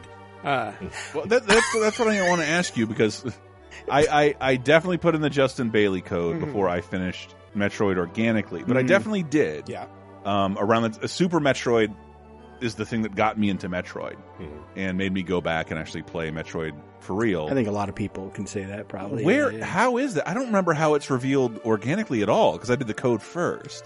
so if you It's it's at the ending of it. yeah, if you finish it in a certain amount of time, uh, the, depending on how quickly you finish it, you get different endings. With like Samus will show up standing on on the surface of the asteroid or whatever, and then will start glowing. And after she glows, she might turn around, still in her full suit, or pump her fist at you. Or, you know, the faster you get it, like, she'll take her helmet off and you'll say, like, oh my god, Samus is a girl! And if you do it faster than that, then she's like in a leotard. And if you get the fastest time, then she's in a bikini. And so that Lord that did happen. But that that was like Why do women have a problem with video games? we we never talk about the sexism with this big reveal. We only talk about the big reveal. But yeah, yeah, I've even gone on record like I, I didn't even like did Nintendo even really intend her to be a girl or was just some kind of weird reward? I'm not entirely sure Like- because they, they talk about Samus as a he in the manual. Interesting aside, they did the same thing for Sypha Belnades in Castlevania 3, and that's another spoiler that everybody knows now. Well, Chris, let, let me tell you a little something about Nintendo's and, and how they think about Metroid. They don't. They don't give a shit. They probably still don't know Samus is a girl. Like, I mean, now it's pretty clear. I have two amiibos that tell me so. Yes. Um, but this this was this was at a time when like big ending twists in video games weren't really a thing. Not a thing. Like Yeah. plot was barely a thing in video games. Right. So Yeah. like yeah, for a game to try and sort of pull the rug out from under gamers with like, oh, I didn't know that. That's amazing. And then for that to immediately spread like wildfire across schoolyards, like Samus is a girl. Oh yeah, Samus is a girl. Oh yeah, no, I saw her naked. Oh yeah, no, I I saw her having sex with Ridley. Like this is how American eight year olds talk. I, I was half joking, but I do feel like we've kind of rewritten history. Like this was such a pro- like how progressive they've made the, the lead character of a game series Yeah, a I don't- girl, but it's like give no, any faith in doing anything. but it's like that. they had her in a fucking bikini. Like this was not meant to be like a progressive play. It's, It was it's- the '80s. Everyone was in bikinis. well, I mean, it- sure. it- I it mean, I've probably- got a few in my was- closet that I could mm. get. It's all very alien, aliens inspired. So mm. Ripley is definitely That's yes on the brain of the developers. But Yes. I, I would go so far to say, like, it was kind of, it was incentivizing to keep playing because the first Metroid is like a really obtuse, like it's like the least playable It's very hard. to Metroid that there is. It's Yeah, real it's hard to fucking- go back to. Yeah, it's it's. I don't remember. It's not difficult. It's just a time. It doesn't have a map. It- Like you just don't know where you're going. it's excruciating. Yeah, it- it's and, and other than that, like, yeah, I wonder if maybe that was added at the last minute just to like, you know, the true fans will know what's up. Well, they'll get the the Lara Croft nude code just just by completing the game a certain amount of time. Uh, meanwhile, later games would make it very clear that Samus is a woman. Ah, fancy meeting you here, princess. Remember me? Anthony. There's only one person who calls me princess. And that person is Anthony Higgs of the Galactic Federation Army. I think the only game where Samus really talks is yeah, what uh, game is that? This is Other Other, M. M. Yeah, Okay, I, It's uh, the this last is the platinum. Metroid game I played before before Dread. Was was this it's- platinum or no, who it did was other? um, Uh, Te- it was Team Ninja. Tecmo. yeah, Team Ninja. Team Thank Ninja. you. I knew. Yeah, it was. the Dead or Alive people. And Well, because she didn't she didn't talk during the Prime series at all, right? Like it's no, The cutscenes in this ga- that game are excruciating. Oh man, it, it's the one thing you realize, like, oh, this is what Metroid never needed. well, that's, that's the thing is I I. I never heard those, and I don't like that at all. Like there's there's an e- element of mystery to Samus still, even though it's like she's a girl. She just yeah, there's not a lot of talking, just kind of a silent protagonist is to me part of the Metroid identity, and to have cutscenes is it's just weird. I mean, to to this game's credit, it does do something interesting. Where at the beginning, it remakes the uh, the ending of Super Metroid as a fully 3D rendered cutscene. Why am I still alive?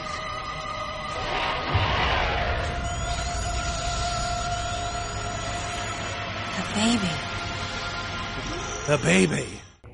She says that a I few know, I'm just such a casual Metroid fan. Like it was that game was too much, man. Mm-hmm.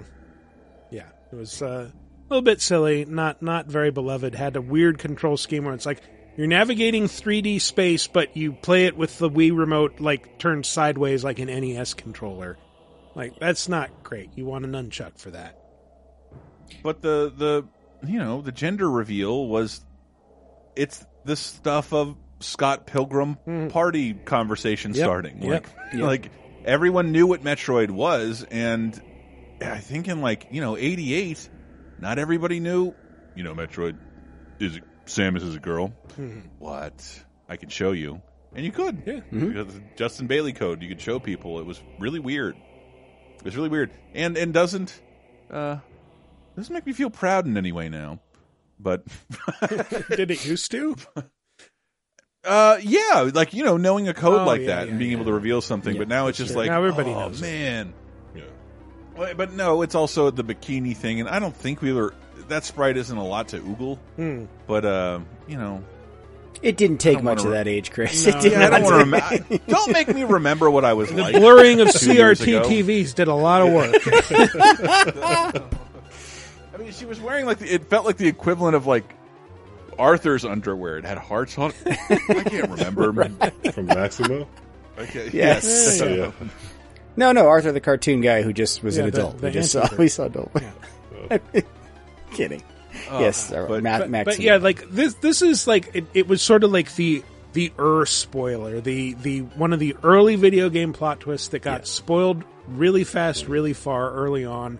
Now it's just common knowledge. You don't even think of it as a spoiler. Like Samus is just a woman. She's a bounty hunter. That's cool. She's uh, about as one of the, one of the closest things the game industry has to a feminist icon. That's Right. pretty Yeah. cool. And it- But it was it was the Keyser Soze moment in the first game. Yes. Yeah. If you played it well. But that's Thor knew that's Justin far Bailey's code. behind us now. Yeah, mm-hmm. yeah, we've we've we've Yeah. owned it now. We've taken it, and we've like Michael said, she's a feminist icon now in the, the gaming space. One of the hmm. best female protagonists in all of gaming, which is awesome. Yeah. Yeah, that's shoulder pads, mm-hmm. certainly. Yeah. Very of the 80s. entire eighties. Yeah, we should have seen it coming. You know, if you if you followed '80s fashion at the time, it's like okay, that's, that's Also, Good giveaway. just want to say that first Samus was clearly a brunette with like really big '80s hair, probably based on what Sigourney Weaver had in Aliens. But yes, it, But yes, like the- yeah. that tiny little fro that I'm hiding with a hat right now. I have Sigourney Weaver's hair in the first two aliens Oh, right now. you're by right. the way. Um, hers is more of like a bushy mane sort of thing. We don't know what the gravity was like on That's true. Planet Metroid, which Mm-hmm. I'm sure is what it was called. No one's going to. I, I mean, that's the thing is that at the time I was like, why are you taking your helmet off on this alien planet? You don't Yeah. know what will happen to you. You don't know Yeah, what this what, do you, what, do you- atmosphere's what is like. this Prometheus? I always forget if the first game is based on Zebes or SR388, but uh, Huh? Exactly. It doesn't matter. Doesn't matter. Nobody cares. Wikiparas forget shit that we don't care about. That's how much he knows about games. I, I, I'm pissed you didn't you didn't get my my uh, entries. I, I thought I, I came up with the, the winning one, the one that the, the spoiler that everybody knew. Which is But this is probably better what what uh, because what was that one? Super Mario Two. Oh yeah, yeah. The, yeah, yeah. because It's all a dream. due to the nature of, of Mario, we know everything about Doki Doki Panic, blah blah blah. But like, you know, the ending of Mario Two is undone by it saying it's all a dream, even though Mario would then see about half of those enemies again for the rest of his life, um, and and not a dream.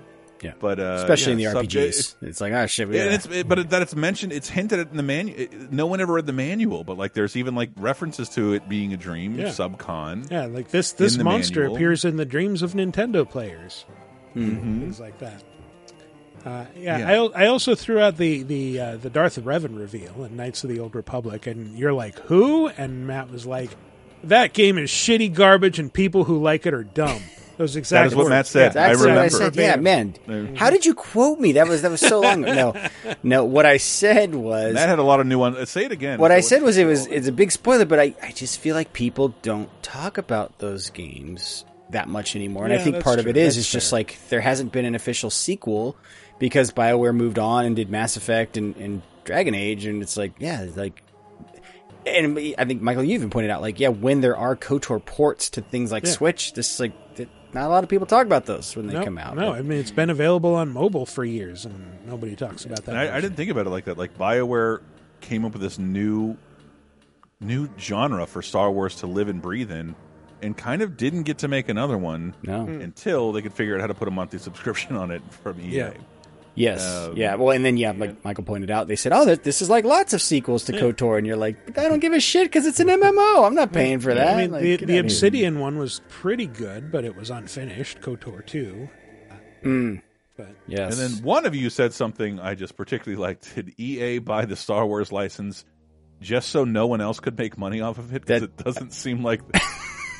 I, I just didn't want. I, I know who said it. I just didn't want to throw you under the I- bus. yes. Whoever said that was a genius. I thought I loved it. I thought it was a great thing to say. I think what you actually said wasn't me. that BioWare and EA switched to making Mass Effect so they wouldn't have to pay off a licensor. But but I Well, no, I said what that- Chris said later. Uh, I, I, someone okay. pointed out that like yeah, it almost feels like EA had exclusivity for that license more so that other people couldn't make money versus, mm-hmm. and, and I don't think it was intentional. Right? You don't pay that amount of money to not make money. It's just it was such a they, dropped the ball on that license. They- Games for a decade for no, like it, like it makes more sense. Like I want Ubisoft to suffer. But, but I mean, clearly you don't do stuff like that on purpose, but that is the way it worked out. It was they mm-hmm. had mm-hmm. exclusivity more so that other people didn't make money on Star Wars games because yeah, they just they canceled so many games. They just dropped the ball on that license. Like it, people, this is no surprise to people at EA. By the way, they know this. Like, come on, like they.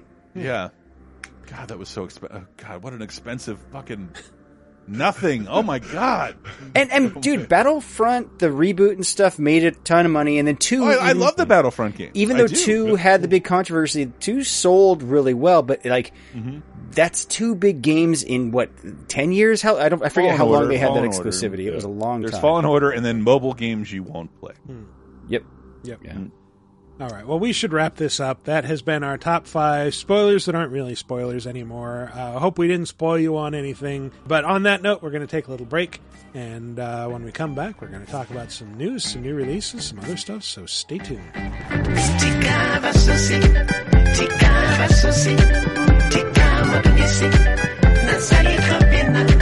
Tiens, un gars sur le plaisir, des faits de surprise dans l'intrigue de la nuit, ouais c'est toi que je vis, spoiler, espèce, on voit l'apparition aux petites heures, pour les repris de justesse, épuisé d'excès pour les noceurs, nuisance sonore, depuis quand on part sur un dance floor, spoiler.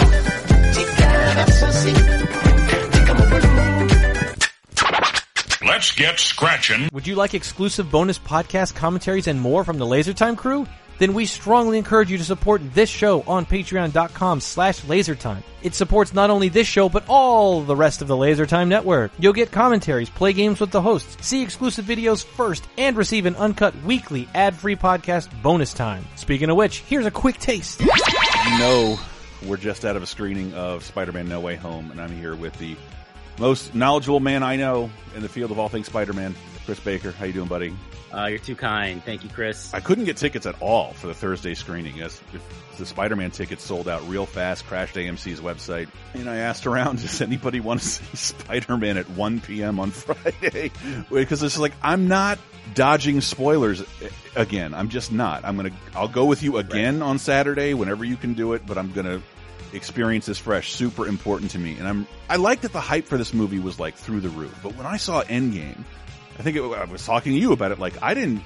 The trailer only showed like the first forty minutes of the movie. I had no no idea what oh, yeah, anything yeah. was even going to be like about. Time travel and all that was like completely left right. out of the.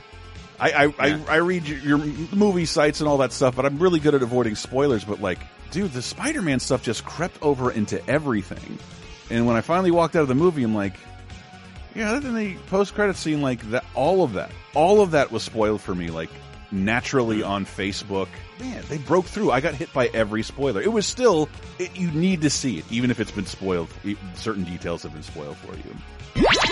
Get Bonus Time, a weekly uncensored and commercial-free podcast every Tuesday, starting for just $5 on patreon.com slash lasertime. And welcome back to our final segment where we're not going to waste any time. Uh, just push the button.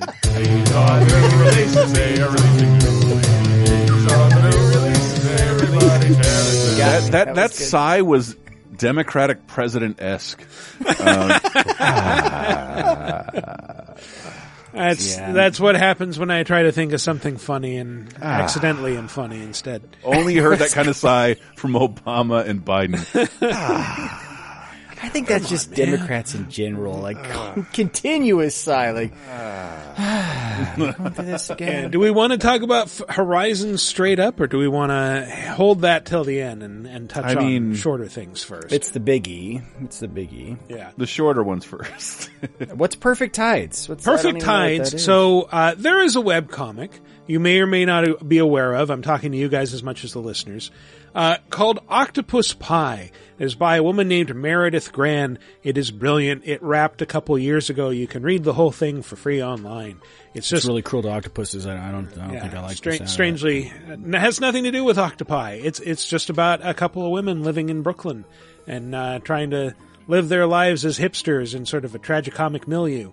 But uh, it's it's a lot of fun. She's she's really good at what she does. She made a video game called Perfect Tides where the main it's a point and click adventure where the main character is a 16 year old girl in the year 2000 who's li- lives on a, a, shitty little resort island where there's not much period um, just a few shops and uh, she spends a lot of time on her computer writing fan fiction and stuff like that and even though that sounds like a depressing start uh, it's no. it's a really uh, sounds like a life goal. it's a it's a funny, warmly told story uh, that you know I'm I'm I'm not very far into it so far. It doesn't really seem to have a direct goal. Like here, you go do this. Uh, it, it's just like you know, there's there's a, a puzzle at the beginning where like, oh, the wheel on my wagon that I need to all my groceries is busted. I'll go and find an inner tube in this store and fix it, and now I'll just wander around and explore the island and get to know it. And uh, And then no, the goal is to write fan fiction so good Mhm. it becomes fan nonfiction.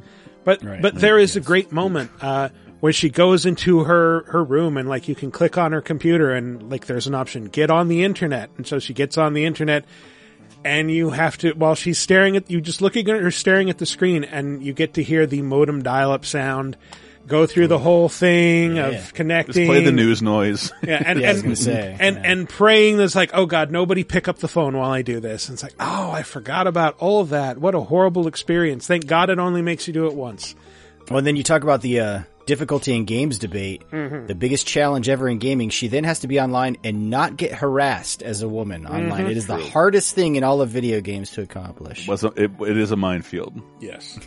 I- I mean, I, I haven't I haven't gotten that far through it to know if she she has to put up with any shit like that. But uh, but yeah, it it begins with like her best friend telling her that uh, so hey, me and this guy did it last weekend, and like, but she was as long as she was a virgin, there was hope for you, and and yeah. So your best friend loses your character's best friend loses her virginity, and and you're like, well, what is that? I'm the only virgin virgin in our friend group now. This sucks. yeah, first to die in the sacrifice. Mm-hmm. Mm-hmm. Better lose that shit soon. Yep. Yep.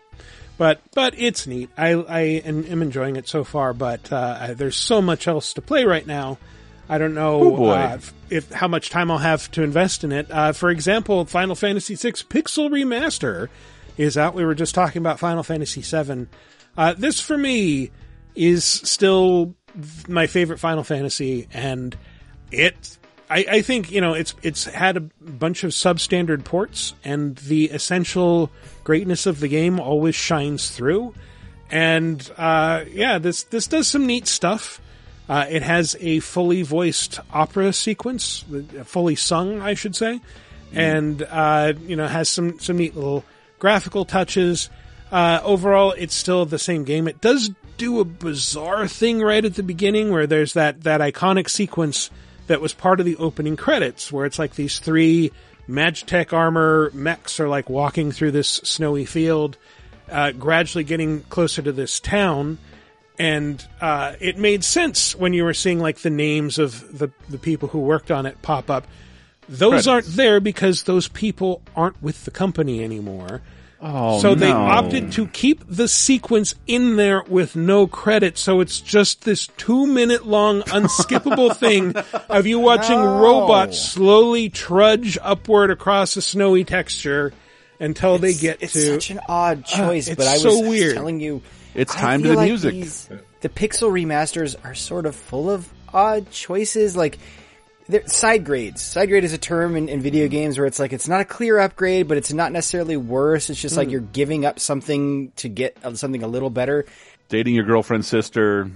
It's how I feel about all the pixel remasters. It's like you got to deal with this really shitty font choice, but the the graphics technically now are mastered for HD TVs instead of you know having to imagine. Well, I guess what they are doing is imagining how they were supposed to look on CRT TVs, which I don't know that they Yeah, necessarily Well, there- accomplish that. There might be a filter that lets. I think there is a filter. I haven't played around with it too much that lets you do that. But uh, yeah, what what I have just like is the pixel perfect thing where everything looks very blocky, and it's like, well, that's not really how games were meant to look. That's just how they looked. Right. No, but I mean, the art is slightly different in these games than Mm. the originals, and I thought the reason they'd done that was to approximate kind of what they were going for with the originals. I think the one of the reasons it's called pixel remasters is because in the mobile ports they they like smoothed over a lot of the art. I mean, they practically Yes. remade the entire game. Yeah, it didn't didn't look great on mobile. It was it was like you just smudged all the the, the sprites. And Right. Awful. There's other ways to play these games in their original form that I Uh-huh. might be a bigger advocate. I, I, I back when I used to be able to work diligently, I remember I just needed a. I was capturing some high quality video footage of the games, popular games of 1994, and I just I'd never played Final Fantasy VI. Loaded it up. I thought that the intro was fantastic, and I started playing it just by how how beautiful it looked. It was the first time I played six, and I, all I needed was the intro, and the intro was so great, so Hmm. great. Yeah. I also read something about you might not be able to suplex the train in quite What? the same way, and then someone debunked that Oh, part. thank no, they debunked it. Yeah. It, it- look, as long as it's got Terra's theme in there, I'm happy. Yeah. Like, just that's kind of all I need. You got Gone with the Wind? VI. I feel you. Suplex the train. Uh, yes, you do. Yes, you do. you might have to suplex something in Destiny 2 The Witch Queen, but this is the only Destiny 2 expansion I haven't bought day one. I, I feel me- really yeah. weird. Why about haven't you? this. Because Elden Ring is coming Friday and Horizon Forbidden West is also a thing that just came out and And I there's mean, kind of not enough Destiny time. Destiny Two is kind of everyone has access now. Like there's like it's just a free game for It's a free game, but you still have to buy the expansions when they come out, and they Mhm. still lock off areas of the game if you don't own that expansion. I, I'm sorry, Game Pass people have access to some of the expansions. Am I, not I should double check. I might have this through Game Pass, but part of the weirdness too is now they have the vault where they put stuff away that you can't play that you might have paid for in the past. So for example, I hear this while it's ushering in a great new expansion, they are putting Forsaken expansion in the vault and the Forsaken expansion is like one of the best expansions to the game and, and so it's Destiny Hmm. 2 is in a weird place right now. Yeah. Hmm. Are you a fan don't at know. all, Larry? You, you play the I'm a Destiny? f- yeah, I played a lot of the original Destiny. I played Destiny 2 to see what was what, but I did not play the second like I played any much or as much of the first. It's kind of where So I was at. I, I, played fell off. everything from one, and then dropped off on the first or second two hmm. expansion. It's a game. I think if I look at my lifetime stats for probably two alone, I have over a thousand hours I in two. I was talking with a friend of mine who's like not an FPS player, but got into Destiny. He's like, that was probably one of the best game experiences I've ever had in my life. So that, that's why, like, I, I hate shrugging at a Destiny expansion because it's essentially the same game. It just that's a pro and a con. Ah, they just got acquired by Sony. They'll be fine. they don't Yeah. need me to buy the Witch Queen. Maybe part of my part of my trepidation is that purchase. I'm like, am I going to get this for free as part of PlayStation Plus eventually? Should I just hold out for that? Will this Like, make up for not getting season three of Powers? It feels weird to spend sixty bucks on an expansion, or this might be forty. I wouldn't even know. That's how that's how far away, how far removed I am. It was just yeah, it was just such a no brainer back like sixteen expansions ago for Destiny. Yeah. It's it's still one of the best first person shooter experiences available. Um, I still love that game, but yeah, it's just it's been a while. I think I'm ready for Destiny three or whatever that next iteration is, like a true next gen experience. Yeah, it's weird. Just the, just the two in there because Destiny is better than the new Halo, and I love the new Halo. That So- too is an artifact too of the weird. They had a publishing agreement with Activision. Like it's. yeah, the people who are now owned by Microsoft. Yeah, Hundred Years Destiny. Destiny is like a time capsule of the game industry that was several Yeah, years go ago. go go Nintendo and just say the next one, New Destiny. That's what this is. Yeah, there you go. New Destiny. Mm. But the game we've been dancing around, the biggie. Yeah. Michael and Chris, talk to us. Elden Tell us Ring. How, uh, well, tell us how good Forbidden West Yes. is. Horizon Forbidden West. Uh, I I am quite enjoying, and yet I'm it's it's blowing my mind with frustration at the same time. Uh-oh. Uh, it's it's not it's not a bad thing. It's just some of the things that it does is like this. This feels very different from the first game. Like I was I was telling you guys the the way that weapons work now. Like I, I it's been a long time since I played the first one. I mm-hmm. seem to remember they were more important. Like it was a thing that you'd get as you'd go through the campaign. And it's like, oh, I unlocked the rope caster. I got the sling launcher or whatever. Uh, now you just go to any merchant and like, here's just a random assortment of weapons. They're a lot like the weapons you already have, except this one shoots fire arrows instead of regular arrows. And this one, uh, launches acid rounds and ice rounds. Like, well, I guess I'll just buy everything, but and and just have an inventory full of weapons. But it, it feels more a little bit more looty, a little bit more Destiny ish than you know Monster Hunter. Yeah, or or Monster Huntery. You, you guys are also saying the feel of the combat in uh, Horizon uh, Case West. Uh, Uh, it- we're, we're not we're not calling its real name. I mean, I, I don't I don't think Chris No, felt I. I, I want to. I, I'm motioning here. We call it 4B Dub. 4B Dub. uh, because Sure. that's how I keep typing it. I I like the, the joke we had though, where we would just call it a different name every time we referred to it. I, yeah, kinda- no one likes my porno Mad Magazine version. uh, uh, forbidden, forbidden press, I believe. It's a little, a little bit tortured. Yeah, yeah, it's a little sweaty. Horizon Northwest or whatever. Hey, but that, communist that's that's that's that's sort of my thing. About the game is obviously gorgeous, but like, I, I had loaded up the first one right before this. I don't. Yeah.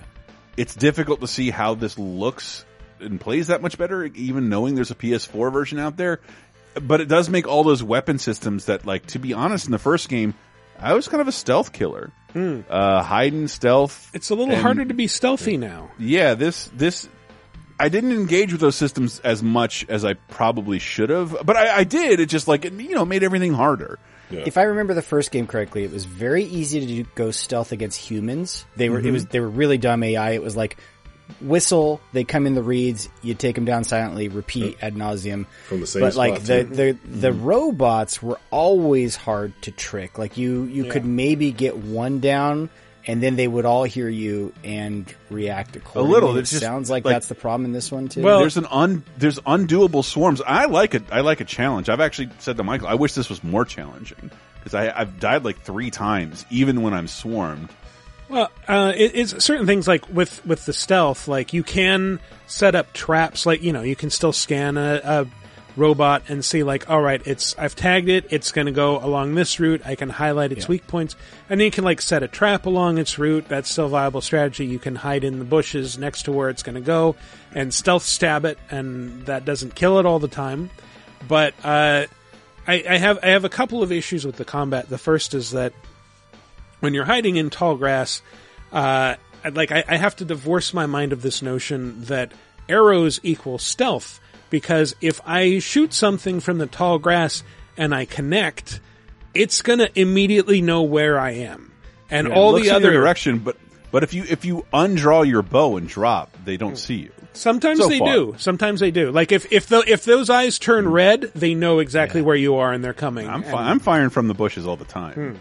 I mean, if you, if you fire from far enough away, they won't Mm-hmm. catch catch you. I, I Immediately, feel like but- the first game was that too. Like they had the one little creature that had the one eye on the front. It was kind of Mm. like a raptor-sized Sure. dinosaur, and you could you could one shot those, and those, those are the scouts. Mhm. But if you didn't one shot them, they would alert all the other dinosaurs around, and you would be fucked basically once once you shot an arrow. And then the and maybe this was true in the first game, but like a lot of the combat here comes down to like even fighting at close range, you take out your bow and you you know you slow down time and you target their weak points. The thing is, even if you slow down time, they will like duck and weave like crazy. Like I think I was telling you, like just giving the characters nicknames. Like so, the capoeira weasel is uh, flipping around in midair doing uh, spins, and I'm trying to shoot its canisters. And meanwhile, the the ballet kangaroo that I wasn't paying attention to just launched itself uh, from from the horizon to where I am, and is stomping on me repeatedly with these un- unavoidable lightning strikes. Like, yeah, that, that is that is a minor frustration because it's Hmm. like you scan shit and like if you do elemental damage to this thing, blah blah blah. I'm like, well, I don't have that yet, Mhm. Yeah. and there's nothing I can Mm. do. I can't really interact with this. I can't stun this enemy. I, I can't use this system, and it's I've been playing for what feels like a dozen hours, and I don't have the things I'm scanning for. Even the first one had the weakness system too, but I felt like once combat was going, it was really hard. It got frantic really quick. Yeah, and it was it like, does. yeah, It I still know I'm supposed to shoot that part of that robot with a flame arrow. I can barely hit any of the weak points, so. I'm just frantically So, yeah, shooting it's- it's whatever similar. I can. I, I do like that they there's an option in the accessibility uh, options where you can enable uh, tilt controls when you're aiming. Oh, so it's right. like like Breath of the Wild did, where uh, you know you you aim with like hold down left trigger and use the right stick, and then you can kind of finesse it by like nudging the controller a little bit. I'm like, oh, that's Yeah, a that, that's extra cool. aim. I like Yeah. that. Yeah. Um, I- my, my my frustration with it so far is the same I read from some reviews. It's very Horizon One Mhm. and uh, and then Michael was like, just just play the uh, main. I'm I- I'm just going to Yeah. go for the main quest. I'm now. I'm having more fun since I decided like I'm I'm not going to keep getting caught up in all this side stuff. I'm just going to focus on the main quest. The Assassin's Creed guy doesn't want to do the side stuff in an open world game. That's my problem because like everything is so fucking samey, and every time I get to somebody like, um, ooh, he has a mission for you. He wants you to go scout these things, and I guess you talk. uh, talk to the guy and like, haha, I am Shrimply Pibbles of the blah blah blah clan. like, dude, I do not want your life story. Tell me to go get your sandals Yeah. and shut the fuck up. When And, like, Shrimply Pibbles meets Capoeira Weasel, trouble It's- ensues.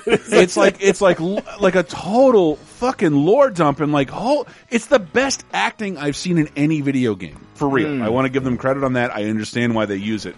But like every time I do a side quest, it thinks I want to know everything about that fucking universe. Which and so I was like, Michael, I'll go do the main quest. You will not get the skill points you need to unlock stuff to Mm. progress through the game unless you're doing the side Unless stuff. you're doing the side I'm pretty stuff. sure it's it's scale it's it's it doesn't scale. You need those skills. You need the extra concentration. You need the extra valor and all that stuff. I have seen some pretty funny memes. Someone in the LTC, I have to give them credit that the aesthetic for a lot of the NPCs you encounter is like white girl at a music festival. You know, it's just like they, you know they got shit in their dreads, and you're just like, what's it, going it on? It reminds here? me. It's, it's very much like Community Lava World. Like ev- ev- ev- almost every single shot. Uh, here's a great actor uh, with a. With a piece of my middle school strapped to his forehead, and, but but like right right now I'm I'm I'm at a seven out of ten with this thing, and I want it to get to an eight out of ten. Yeah, I, hmm. well, I, f- I feel like if if I as I beef Aloy up a bit more, like the combat will become more fun. And like I said, like I, I think it's I don't I don't have a problem with sameness with the side quests. It's just that like there's so much of this stuff. Yeah. and Yeah, I right. like it it it just it feels like side quests. Like I don't feel like this is propelling anything forward. It's just And like I think it's not. It's not just that. I don't know other other games that do that. You have your your uh, XP bar that uh, when you fill it up, you Mhm. advance a level, you get a skill point. They'll Yeah. just say, "Do this side quest, you get two skill points. You get three skill points." And like, Mhm. well, how could I not? Yeah. And then it's like boring as fuck and frustrating. And there's been a couple of swimming stuff.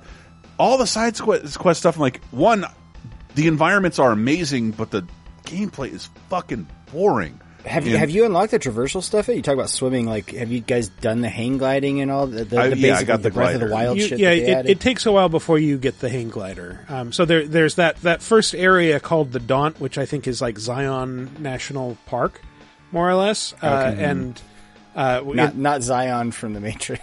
no, no, no, no. Like, Machine. Even if they are dressed like the people inside the Matrix. Yeah. It. Well, here, here's a little spoiler, I guess, for Horizon. Uh, this is basically a world of like Lord of the Flies plus about 300 years. It's like, what if you sent a bunch of kids with elementary school educations out into the wild to survive in, in a Right. world with no other humans? What would they do? and, and I love that they have a lore reason for that. I won't spoil the first game, but there's a very there's a specific reason that people they're kind of dopes in this Mm-hmm. world. Like, Well, we, we did the top five because the I didn't know that because I didn't finish Horizon One. I maxed out Horizon One, and uh, they spoil the shit out of it in the first like ten minutes. I hate to say it, I'm hearing mixed bag type things. Uh, I, review well, I'm things. just. How do you guys I think. feel? I think my frustrations are kind of front of mind, but Mm. uh, overall, I, I am enjoying it. Like you know, this Yeah. is this is a story I'm really invested in. This is a game I'm really invested in, and uh, like I said, once I sort of well, w- once you get past that first area, things open up considerably, and there are there are new types of side activities that are more interesting. I think, like so, there's uh, not to spoil too much, there are these areas called rebel camps, which are basically like Far Cry outposts that you, you go in and you sneak around and you clear them. And First game had. yeah, that's a lot of fun. Yeah. And, uh, you know, I'm, I'm looking forward to like, oh, I, I just got the location of the first cauldron, so now I can go override some machines after I finish that up. And, and, uh, things hap- begin to happen very quickly. Like it's, it's a slow start, but then once you get past that first area, it's just like, all right, let's resolve things that happened in the uh, the first game and now push the plot forward and introduce some new dangling plot lines that will get you really interested. Uh, it just takes a little while to I, get there. I am curious, yeah, where where you go from the plot of the first game. That was one of my, I think, big reasons I want to play this. Mm-hmm. I feel like we have a top five there. This is, seems like a common issue a lot of open world games have, which is like you hear it with so many games like just force yourself to leave that opening area and the game will open up to you.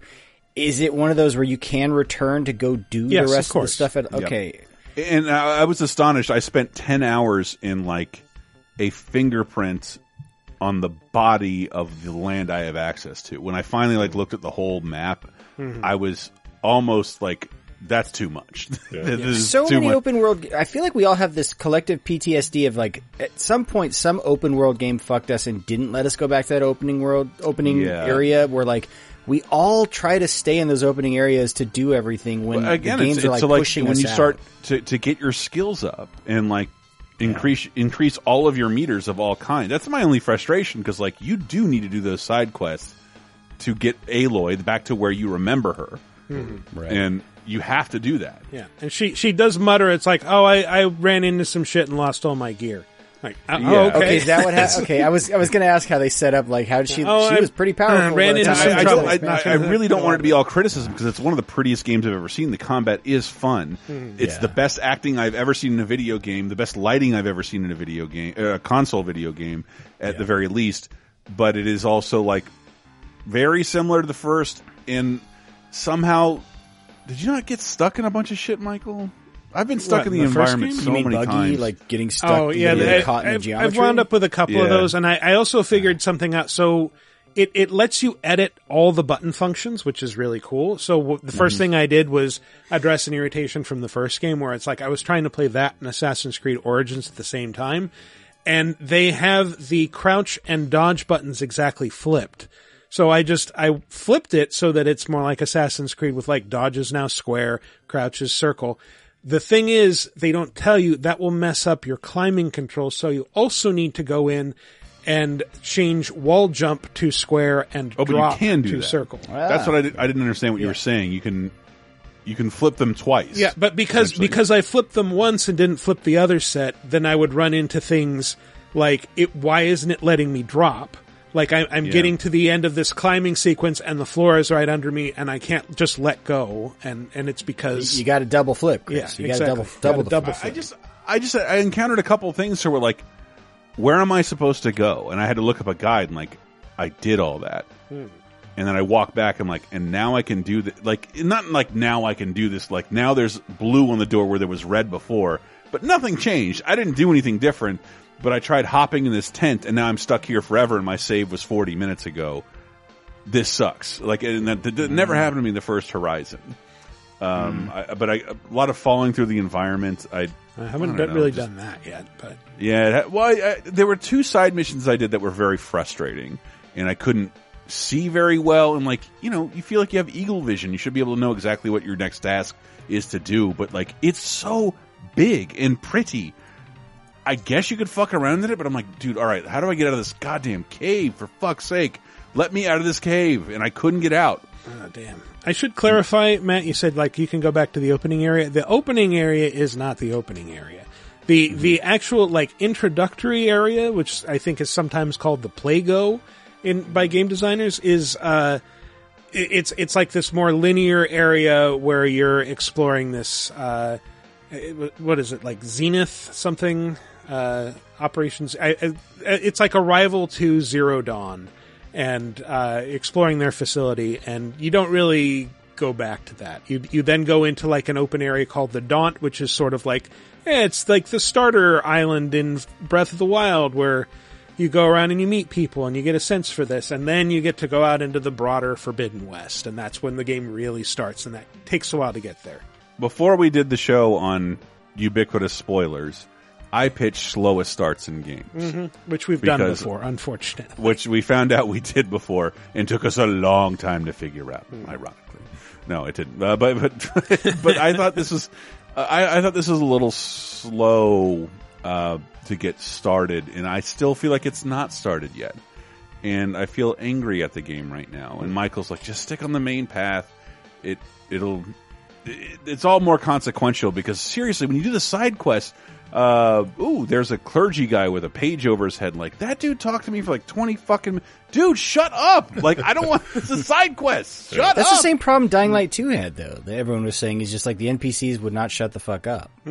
It, it, it, I've had a, an astonishing amount. You can always skip stuff, but sometimes you can skip lines of dialogue, and sometimes you skip entire sequences. And I'm, I just assume there has to be a difference, right? If I'm skipping a dialogue sequence, that's probably something. Is that important or less important, or the thing will happen anyway? rather than the branching dialogue I could get from this other. Per- it's very confusing, and there's so much talking in this one. So much talking. Yeah, Um, there's quite a bit. Again, that's that's that's that's that's my problem. I, I don't. I want to. I want to want to be more interested in the the world and the groups and the clans. But right now, I'm just like, dude, get going, get started. Give me that glider. Hmm. And it takes it takes about a dozen hours to do, and I just haven't really seen a game take a dozen hours get to a thing that's highlighted in the trailer as the big new thing. Uh, for context, you're a dozen hours into the game, or it's just the twelve to get to the glider. Like how how far it's into like the game are you? Uh, I should be over twelve hours in the game, but yeah, I think about twelve hours to get the glider. Yeah. But I was I was doing side missions and stuff. If- you are if incentivized just to do that. Do it as a straight shot. It maybe probably takes a couple of hours to get to that point.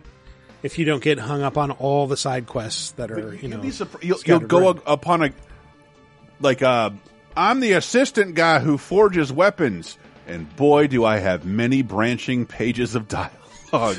like like I didn't know I was getting into this with you, and I, I'm I'm the type of person like I gotta. Even if I'm not paying attention to everything you say, I have to make sure I go through it because I know that can sometimes unlock things later on, and I just keep encountering that. Like, I just want to finish this quest. Why am I talking to so many people? There's no way this has anything to do with the gameplay or the quest I'm doing, and uh, and let me back off. The game's not frustrating. It's very, it's very soothing.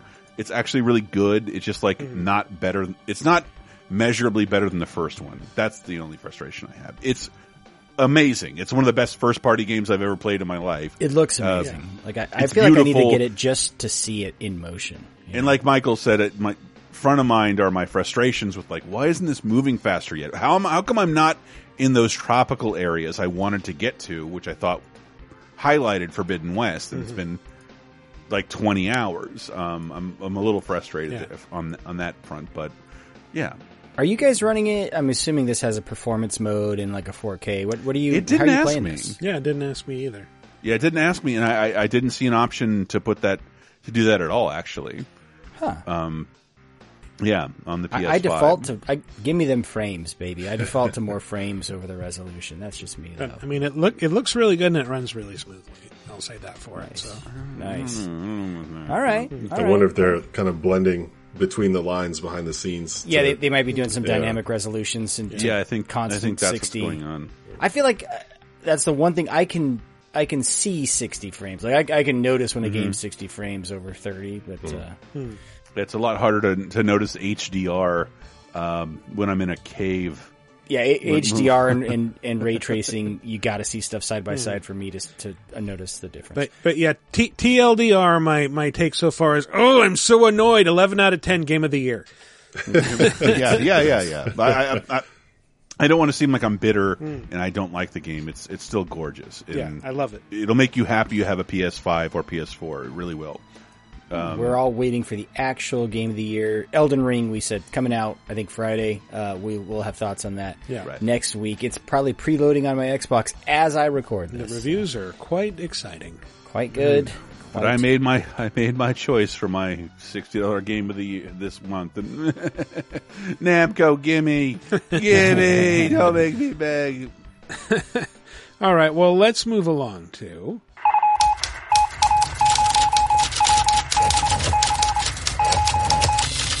Two thousand. You're a sixteen-year-old girl who's into anime.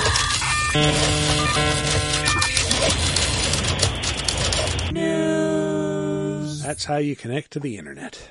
we have some big some big announcements this week, but prior to that, we have some VGA Hollywood segment news. People actually went to go see the Uncharted movie. Shock. Yes, Sony Pictures No. CEO Tom Rothman, a guy I used to work for at Fox. Um, he not only did they go see the Uncharted movie, Tom Rothman called Uncharted a new hit movie franchise for Sony. Uh, I think it did 150 million worldwide, which doesn't sound like a lot, but I guess COVID numbers that's a lot at this Yes. point, right? Like that's that's a big opening. Yeah. I, I, I don't know. I feel like before COVID, a big opening was like 500 million first weekend worldwide because you know, and 350 of that would be China. Like China alone. Would It's, be it's like when I tell my friends I get swiped on Bumble once a month now. Pretty good considering Pretty the good. time. Pretty Pretty all right. nice. Mhm. Pretty Mhm. nice. reviews were not kind to this movie, though. No. Um, Are they and so That's ever? why, well, yeah, I mean, occasionally there's there are good. Yeah, but yeah, not to adaptations game out movies, so I don't know it's- what. They always miss out on the fan service, right? Like, I feel Yeah. like we should get an extra point or two because we kind of go into it with the understanding of what we're going to go see, why we're excited about it, and what we hope they get right.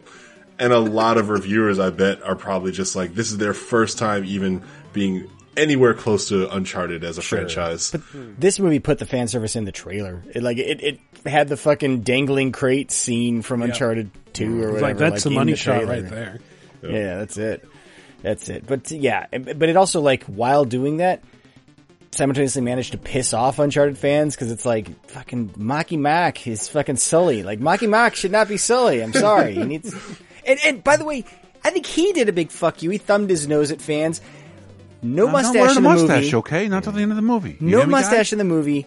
Every promotional thing I saw for him, he had a fucking mustache. Like after the fact, he grew the stash just to piss people off. I'm not Fuck you, it to piss off my wife, okay? You listen, kid. it's not gonna happen. I'm, a- I'm a star, baby. Marky Mark. I'm, I'm Max Payne over here. You don't like my subtle Boston accent? Go fuck yourself. You want to go fuck my mother? She's at home fucking my father. Say hi to your mother for me. Say hi to your Uh, the Halo TV show, apparently, they've, they've already announced they're going to reveal Yikes. John's face, Master Chief's face. Never a good Um, idea. You saw what happened to Stallone in Judge Dredd. Nobody likes that movie, and it's all because he showed his face. It has nothing to do with that. Uh, I I feel like like gamers have earned it. Where if we're gonna get a Master Chief face reveal, it should be in a game. Not Yeah, this, not this reason, not this thing they had to put on Paramount Plus because no one likes Paramount Plus. They're like, shit, we need some content. speak Like, for yourself. I'm there for the Yellowstone prequel. yes, Those are the only two shows that carry it for me, but go on. Uh, Reno 911 and um, Reno 911 uh, was good. I like I- watching I- Wonder Chosen. watch that during my trial. That's on Um, Paramount Plus. Shit. It is all of Wonder Chosen's on Paramount Plus. I don't know. What do you guys think? Like, should, should a should they ever reveal Master Chief's face, or does it not No, matter? that's where I'm at. You're never going to win. Like, you're never Right. going to get Yeah, yeah. anything out of that, right? they It's- waited it's a too long. lose-lose. Yep. Yeah. They, they, Yeah. You, you do that like you do that when you need to kill Superman. Like wait forty. There's no reason to do that Yeah. ever. It's, But, well, but I mean, plus, like, it's not really Master Chief in my mind because he has a different voice anyway. So I'm like, oh, that that's the Right. TV Master Chief. Who it'll just be shit, Pedro you know? Pascal. I hope Should it just- is him. It should just be Pedro Pascal. That would be Um, it's amazing. it's Temuera Morrison. It's, it's Pedro Pascal's voice, but Nathan Fillion's face. Uh, that's what it should be. Nathan Fillion's already in Halo. He doesn't get to be Master Chief too. Right? Yeah, he can't be everybody. He's already in Peacemaker. Too. Jesus. he doesn't he doesn't quip like Nathan Fillion though. He's like Master Chief barely quips. Like especially in Infinite, he is he is so straight laced. It's like it's it's almost Yeah. like Doom guy levels of parody of that character. He's like, man, you are just so one note as a character. Wait, he's in Peacemaker. Who is he in Peacemaker? Well, he's in Suicide Squad. Oh. Suicide Squad. It's the same uni. Uh, Yes. He's uh, the det- detachable kid. Come on, man. Oh, right, yeah, yeah. He's in it briefly, not to Yeah, spoil. being shot to death. I almost forgot. Spoiler in the beginning. Yeah. Ah! Let's see. Um, big announcement this week that, like, I don't know, just not excited because it's like the most obvious announcement. So, Street Fighter Six is officially happening. Yay, we got a trailer. Surprise! And all the talk is about that fucking logo. We got it. Well, half the talk is about the fact that people think they can see Ryu's dick in the trailer, Hell yeah. which is just like whatever. But then, Hell yes, the other half is like the logo looks apparently looks like a logo you can get for like eighty six dollars from Adobe. Like Yeah, it's like a stock image. it's not it's not just like close it's the logo with like one tiny tweak in yeah, a corner it's They- like, no, that basically is the logo. the uh, the angles of the letters are like Yeah. turned forty five degrees, sort of. I have plenty of issues with Capcom logos from a different vantage point, uh, but I also don't like that the six looks like a notification. Like, uh, like Yeah. I haven't Yeah. entered the last Yeah, five it looks Street like a badge on Fighters. your iphone I got yes. six Uh, like- emails waiting. Fuck. There's five Street Fighters you haven't looked at yet. it's true yeah it, yeah it just reminds me i never played five It's That like, is oh, not great, true. But but it also reminds me, I have almost never liked the Street Fighter logo on a personal level, on a design level. Uh, since two, maybe three. I liked four. I liked four because it I got did. the painter, the brushstroke things going on. it, you know? it it made sense when you finally saw Vanilla's intro, and then was kind of obnoxious every every time. But it doesn't. It's so unimportant. It, it just the idea that there's another Street Fighter coming, and um, I talked to I've talked to a ton of people, but I'm not a Street Fighter player, but I talked to a lot of people who are. And five is a giant was a big disappointment to people, except for the people still playing five, which is like this is a total turnaround. This game is great. So, but you know, people who were pissed off in the beginning did, but we, we finally had our first Street Fighter cycle with one Street Fighter. No Super, no Gold, no Ultra, no Third Strike. Forty, still Uh, forty-five fighters apparently. Yes. because that, that, like this teaser included the forty-fifth DLC fighter. Ryu was facing off against Luke, who's like the last DLC fighter from five. Yeah. who who they said would. Remember they when they when they announced him, they're like he's going to be time. the future of the series or something Yeah. like that. But and and and and so knowing what the team has learned from five, because like you know, it's it was really Street Fighter's first approach at being a live game. Um, this one, I'm gonna guess, unless somebody steps up and pays a bunch of money, it's gonna go multi-platform for real, and uh, everything they've learned to get five where it is now is to go straight into six from the beginning. It's not to launch bare bones. It's to have a shitload of your favorite characters and things to do. I'm actually a little more excited for Street Fighter Six than I was for five. You you said five was just five, but I mean it did have those other. It had It- the arcade edition and and, champion the edition, championship edition. It right? did, but but that didn't fundamentally change the game or rebalance the because you can't play in tournaments Super Street Fighter, Ultra Street Fighter Four, and, and Yeah, Super Street Fighter speed Four. of You the game's different, different move sets. Mm. It means everybody's playing the same Street Fighter game, no matter where you are, even in arcades, perhaps, like are playing the same Street Fighter. That's cool. Street Fighter should be a live game and, and wasn't for too long. I think you though you you opened by saying something that was very telling. You you Hmm. you started off saying I'm not a Street Fighter player. That is a problem to me because th- Street Fighter Two, everyone played. Yes. Everyone was a Street Fighter player. Like the fact that now we have to define like I'm a Street Fighter player or not is a huge issue that Capcom has. Is they've made it so Whoa. niche. Five, Like- five launched. Five launched with no single player options, really. Right. There was Like there's no no arcade, no endings to you know Mhm. like no no campaign mode basically, right? Like Yeah. nothing. And, and eventually they got it, but they'd already lost most people. And, and I, I think I think Capcom is a totally. Think of the last couple games they launched. They've all been wonderful. Like, and if if if half of that zest goes into Street Fighter, man, God, because I don't know, I was there, and like time times were changing and, and catching up to the live environment and keeping parity with Japan. It's like not easy, um, and all that has been refined way more than it was ten years ago. So, that, and that's basically when Street Fighter Five started development ten years ago, ten fucking years ago. Yeah. And Yeah, um, so yeah, I'm, I'm super excited for what this means, and I hope I hope. And I, I know people see stuff like this and are cynical for things that have happened in the past, but man, there's there's just so much room for optimism. I should be more cynical than you. I think I'm the point I was trying to make is that like the success of Street Fighter, it was always a crossover fighting game. Everyone played Street Fighter, even if you Mhm. weren't like a dedicated hardcore FGC. You could always person. find an excuse to buy it as a gamer, which is like Right. like in, in Mortal Kombat has kind of proved that yeah, you don't have to be a competitive fighting game player. Where I felt Five lost its way though is Capcom. I think they le- over relied on and leaned way too into the FGC versus they they went after just their core target audience, just the fighting do. game player, Yep. and they they forgot everyone else. Which that's what made those games so successful is that everyone played those games. Like yes, you you have to mm-hmm. capture your core, Yep. but you also have to get the rest of the people to be a huge. I, I think there, there's a pandering hit. aspect that because I worked on some of those games, I had to write things. I'm like, no one knows what this means. Are you? Is this what we lead with? Like that?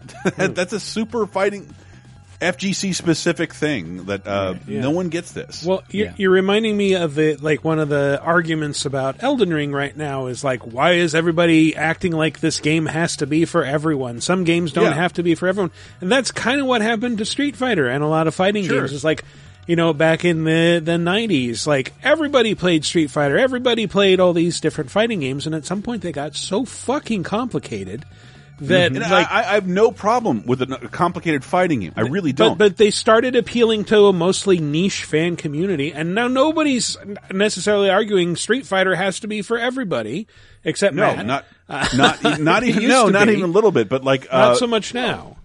Street Fighter, I think, could have grown a little better with its audience, and um, but but like really stuck with the people who loved it in a way that I do appreciate. But it's like our healthcare system. You hear people say it's not perfect. I'm like, yes, but there's a better example north and south of the border.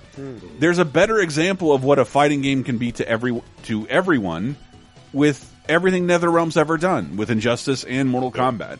Like with a great story mode and uh, great unlocks, even if you never ever bring a second player into it. And Street Fighter ignoring that does bug me. I'm not saying it should be for everybody. That's the way to make a failure of a game. I'm saying Mm, it should yeah. be for every fighting game fan. Like that's what that's the thing that they lost. Yeah, I think on five. It just went to competitive fighting game fans, and that's not your whole audience. I, I dare say that's probably not the biggest portion of your fighting game fan audience. That as much as we like to joke, like, "Hey, we're kind of weirdos that we love the single player campaigns in fighting games." I think a ton of people play fighting games like that and like to Yeah. play against the Mhm. computer and feel like they, they are good at fighting games. More so than people who play against other people. I think Like- they had to make a gamble on who would be supporting this game in six years, which is where we are. And it's not going to be single player fighting game fans. So I get Mhm. that. I do get that.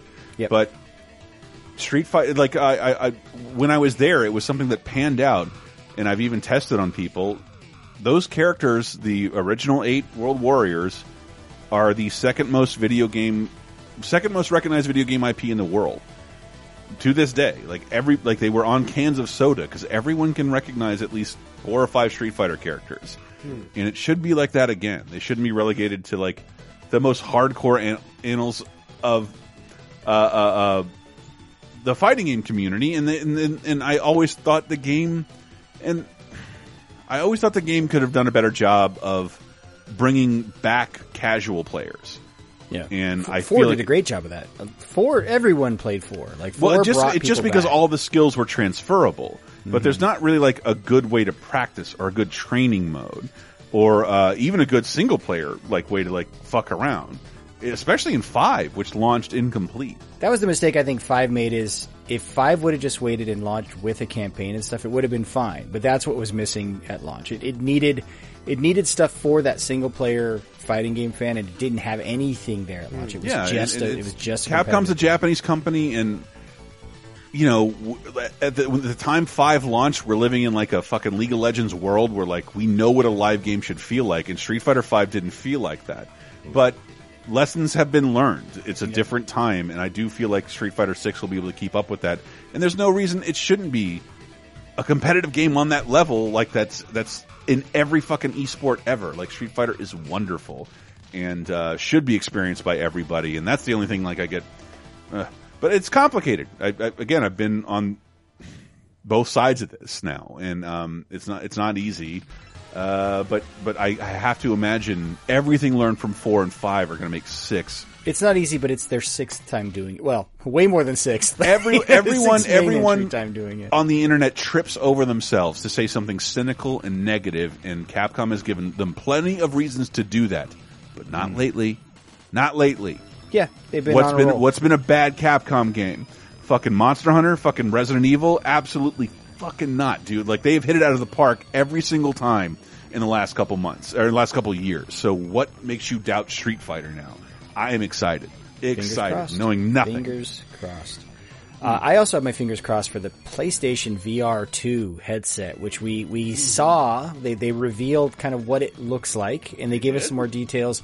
Sony Senior Vice President of Platform Experience, uh, Hideaki Nishino, explained the look was inspired by the curved white and black look of the PS5. Yeah, It looks very PS5. It's a white plastic everywhere. It's Uh, but what he- brand.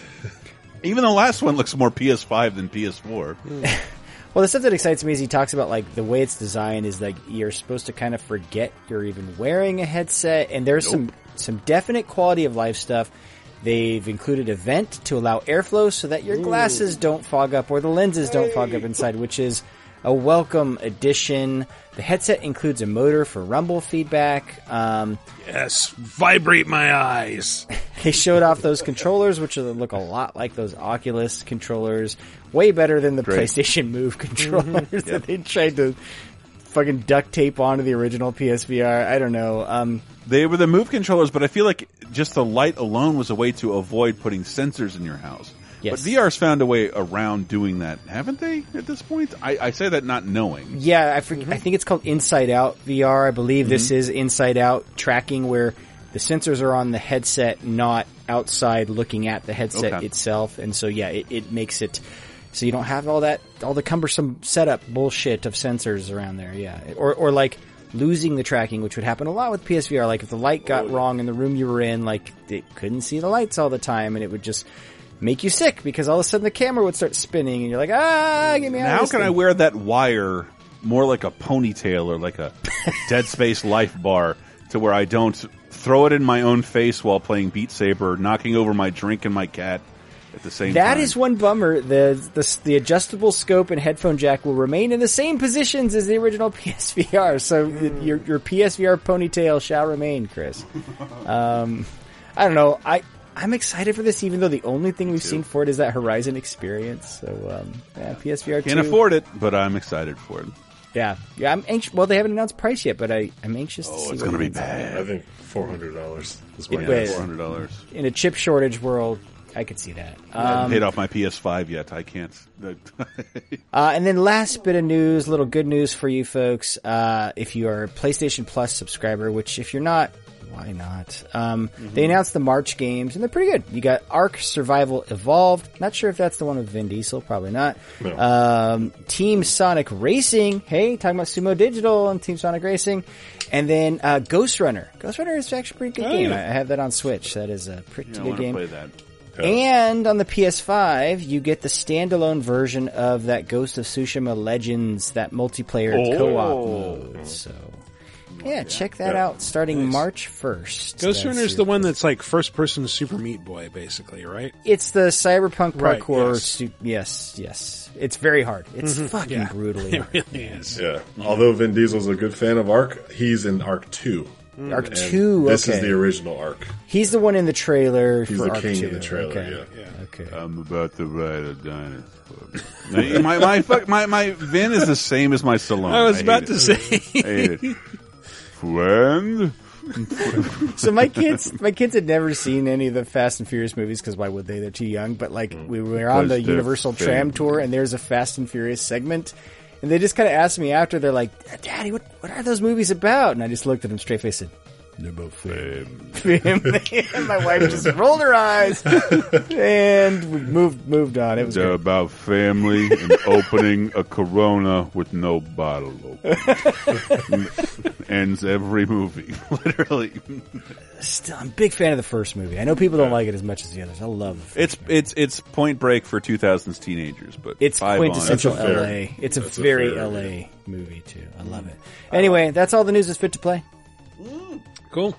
Well, that brings us to our community segment, which as always is segmenting our community. Uh, last week's question of the week was, "What's your recommended must-buy for 3DS or Wii U that isn't available anywhere else?" Uh, Larry, you weren't here last week. Is there any game on 3DS or Wii U that like you would you think people need to play since that's going away next year? I hate how often I have to tell you guys this, but I never owned a Wii U and I never owned a 3DS. Wow, really? Yeah. As many as the 3DS have sold, I was probably like No, beyond. it's- Yeah. Because I think it, it, it coincided with a lot of professional stuff, Hmm. but I own more 3DSs than any other platform. I, I think I have like five. Jesus. The last Game Boy type like handheld from Nintendo I owned was in high school. I had a Game Boy Advanced, and I never owned another Game Boy past that point. I, I think you're going to hear in the answers a big part of the appeal of both of those platforms, though, is the Virtual Console. Like, Yeah. they're kind of the only way to get some previous generation Nintendo games that are now hmm. available nowhere. But if else. I It's if I didn't wild. if I didn't say that drunkenly in the last episode, if Nintendo's abandoning this platform, Yeah. it means you can homebrew the shit out of it and like right after they do this, update it with your own software and put whatever you want on it. and then we'll play it. It- we'll play it all. Um, whoops a daisy. I think once they figure that out, like Wii U's are going to be like valuable. Actually, in It, a few it, years. it will be abandonware, Mhm. like all 3DSs. So it'll be they'll be like they'll be like uh, Raspberry Pis with a horrible operating system. It'd be like trying to get your hands on uh, what are the the PlayStation TVs, like the the Vitas that hook up to to a TV. Oh, set. yeah. oh no, those- sorry. Yeah, I was I was thinking about the uh, Game Gear TV. Those things that like at one point were twenty bucks and now they're like two hundred bucks. Yeah. because yeah. that's the only way. Because remember, like PlayStation Plus for a while, you got PS Vita games or Vita versions of games, but Mhm. like if you didn't own a Vita, that was your only way of playing those Vita games. Like, Mhm. yeah. Fucking bumrar. Well, anyway, on VidjagameApocalypse.com, Trick the TM says uh, the later Ace Attorney games still annoy that they didn't get physical releases. Dual Destinies was great after the disappointment of Apollo Justice. Hopefully, those get ported to modern systems just like Great Ace Attorney did. on iPhone for fuck's sake. Are they are those episodic where you get one case free and then you got to buy the rest of the cases on iPhone? I don't know. I don't. I would never play those games over and over again. I don't understand Ace Attorney's. fan- God, I love being able to talk shit. I, I remember I, I looked into those once on the iPhone and it was like they were charging like ten bucks per case and I'm like, wait a minute, is if I'm gonna buy all this, it's like more than if I just bought the 3DS game. No thanks. I don't know. It's just not in my wheelhouse. I don't understand it anymore, and I don't want to deal with Ace Attorney. Yeah, it's where I think I realized I don't like visual novels that much. I, I- Yeah. Um, but someone said I'm right here. I guess I have to read this. Jinjo Fluffer sixty nine, Hmm. mom. Uh, she says, um, question of the week: the definitive versions of both Ocarina of Time and Majora's Mask are going to be lost in uh, in time in time like tears in the rain. Uh, both have so many quality of life features that they make revisiting the originals difficult. I hope Nintendo listens to Chris just this once and ports them in a collection. I'll pay sixty dollars like a rube just to play these games on my television. there yeah. should be no reason that can't happen. Just tell everyone, hey, these are uh, only 720p game, 480p games on a Switch right now. Like, who wouldn't play these? Wonderful, They're wonderful games. Hey, Wait, you're saying Majora's Mask is wonderful? I think Yeah. you like that game. I've never finished it because it's obnoxious. But um, uh, Ocarina of Time, I, I I've, I've charged like at least three 3DSs in this house. Like, I just want to play that again. And this is the it, you can't go back to the Nintendo 64 version afterwards. It's impossible. Like the controls are better. The the the, the graphics are better. The timing is better. It's you, you have to go back to that version. Uh, let's see. Physician Chips says, I am sure Nintendo will make them available again in a generation or two, but currently, if you own a Wii U, the Virtual Console is the best place to play some of the all-time best GBA games. Metroid Fusion and Zero Mission, Zelda Minish Cap, Fire Emblem, and Golden Sun are all on the Wii U's Virtual Console for $8. If you were to purchase the actual GBA carts, it will cost you about 50 to $100 for each one. Yeah, that's, that's Do you why we're work doing for this. Nintendo? Who? Why? That's not the options anybody's dealing with.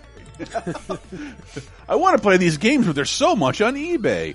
Um, they're eight bucks here on Wii U, a system that's about to close its doors. I think that's the reason we, we did this question is like, yeah, you could still get physical versions of lots of these games, but they're very expensive. If you True. want to get them for the eight to ten dollar range, buy the digital versions now. Even more infuriating, if we didn't mention it, there are no GBA games for sale on the 3DS.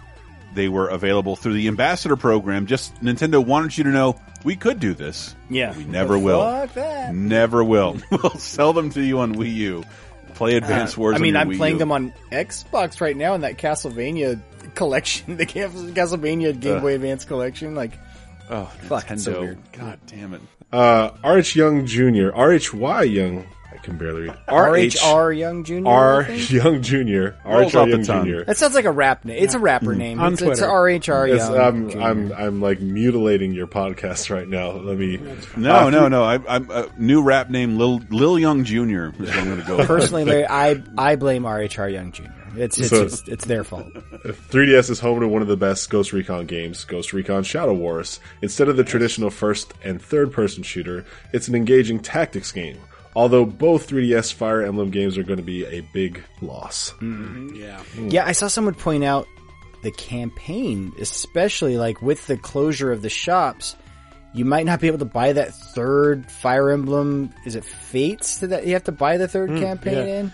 I was going to Back say, that can I place. can I blow your mind? There are three Fire Emblem games on on 3DS.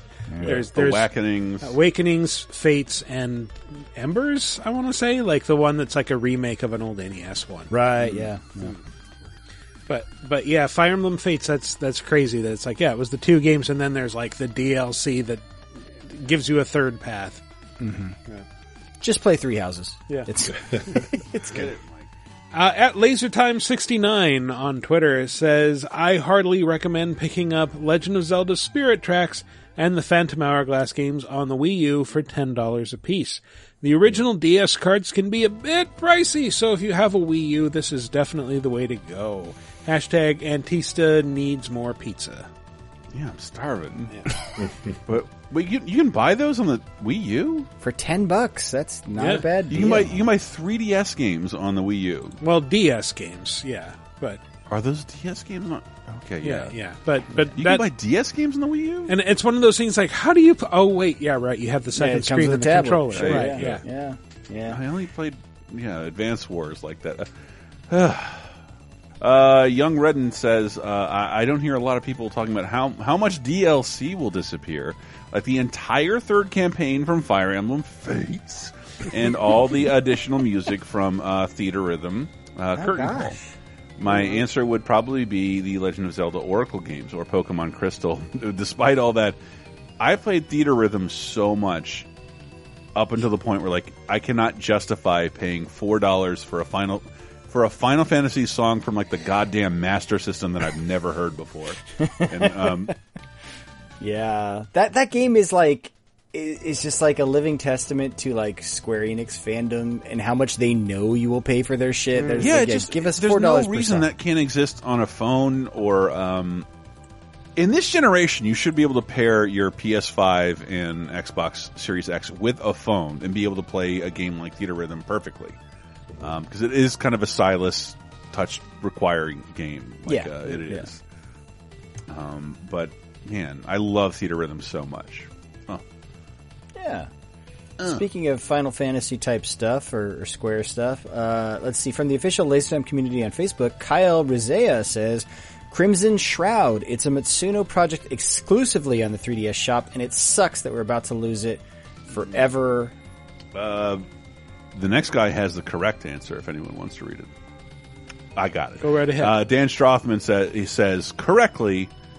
The NES remixes on 3DS and Wii U are must plays, and Mm. he's absolutely right. I've ne- I don't even know what to call these. Um, uh, there's nothing else like the NES remixes. Sorry, back to Dan. They provide little bite-sized challenges from NES games uh, that scratch the retro itch without having to slog through an entire punishing game. I experienced parts of later levels of games I never reached before. There's also a bunch of remix stages and creative twists on old games. I assume they'll come up with a Switch one uh, one day. Uh, but if you own a 3DS or Wii U, there must pickups before the uh, eShop shutters. And I, I, I know I bought one of the collections physically, but I think it was for 3DS. And I don't even know where my 3DS is. I love these. These are so good. They've already, Dan, done some of this with a Nintendo Online service. Like some of those No. games in the online shop you can go to and play the weird little remix. no, those are just those are just uh, Game Genie codes for existing games. Well, yeah, Like, they've but they've this was they've different. added This is some like- like, challenge mode stuff to This was like old WarioWare, but like uh, use Yeah. Link to whack Bowser three times with a, with a sword with inconsistent game graphics. It was fucking awesome. NES Remix is amazing. If you look it up on YouTube and, and, and, and someone told you, yeah, they'll never make this available again, you'd be shocked. You'd be pissed. But uh, I, I love these games. They feel like someone like released a homebrew game on N- N- Nintendo platform It's without. like I Nintendo want to be the knowing about it. guy. I want to be the guy without that great. What is a man where they he hit, throws his glass and kills you? Mm-hmm. Get crushed under the goblet. It's it's one of the funniest moments in all homebrew gaming. Cody Smith. Cody Smith says, uh, Dillon's Rolling Western is a great tower defense game where you can go out to caves and gather resources from mines to build turrets and whatnot to slow down attacking rocks. Plus, you play as an armadillo and can roll into a ball a la Metroid to travel faster. It is the sequel, it's the last Ranger, are excellent games. I remember seeing Dillon's Rolling Western in the eShop quite a bit and was always curious about those games. It wasn't only in the eShop. If you were collecting puzzle pieces, there was a Dillon's Rolling Western 3D puzzle piece in Street. Oh, that's probably where I saw it. That's yeah, it was. saw It was. I think it was. Yeah, it's it's first party in every sense of the word. But Nintendo was really quiet about it. They never brought. I, I think we were still impressed, and they never brought it by our office. Um, never talked about it. Never released a trailer. Um, yeah, super underrated game. Dillon, Dillon's Rolling Western and the sequel, if there was a sequel. I think I always got it confused with the Gunman Clive games. Just 'cause I love yeah, Dillon's- great.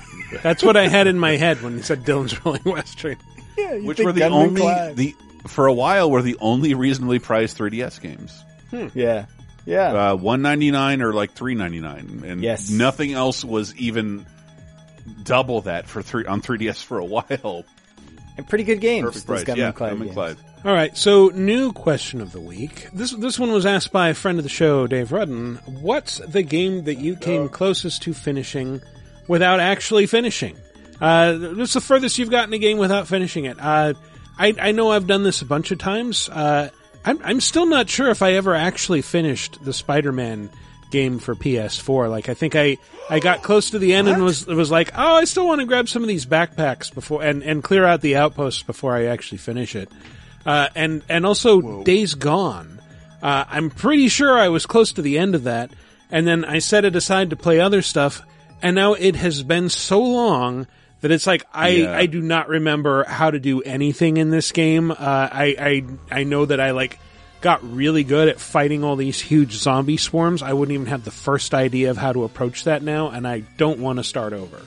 If So- if the boys left it in, you heard me earlier beg for Namco to send me Elden Ring on this show, but the last physical game anyone sent me was Sony sending us Days Gone. Wow. And I found it two days ago under my couch in the shrink wrap.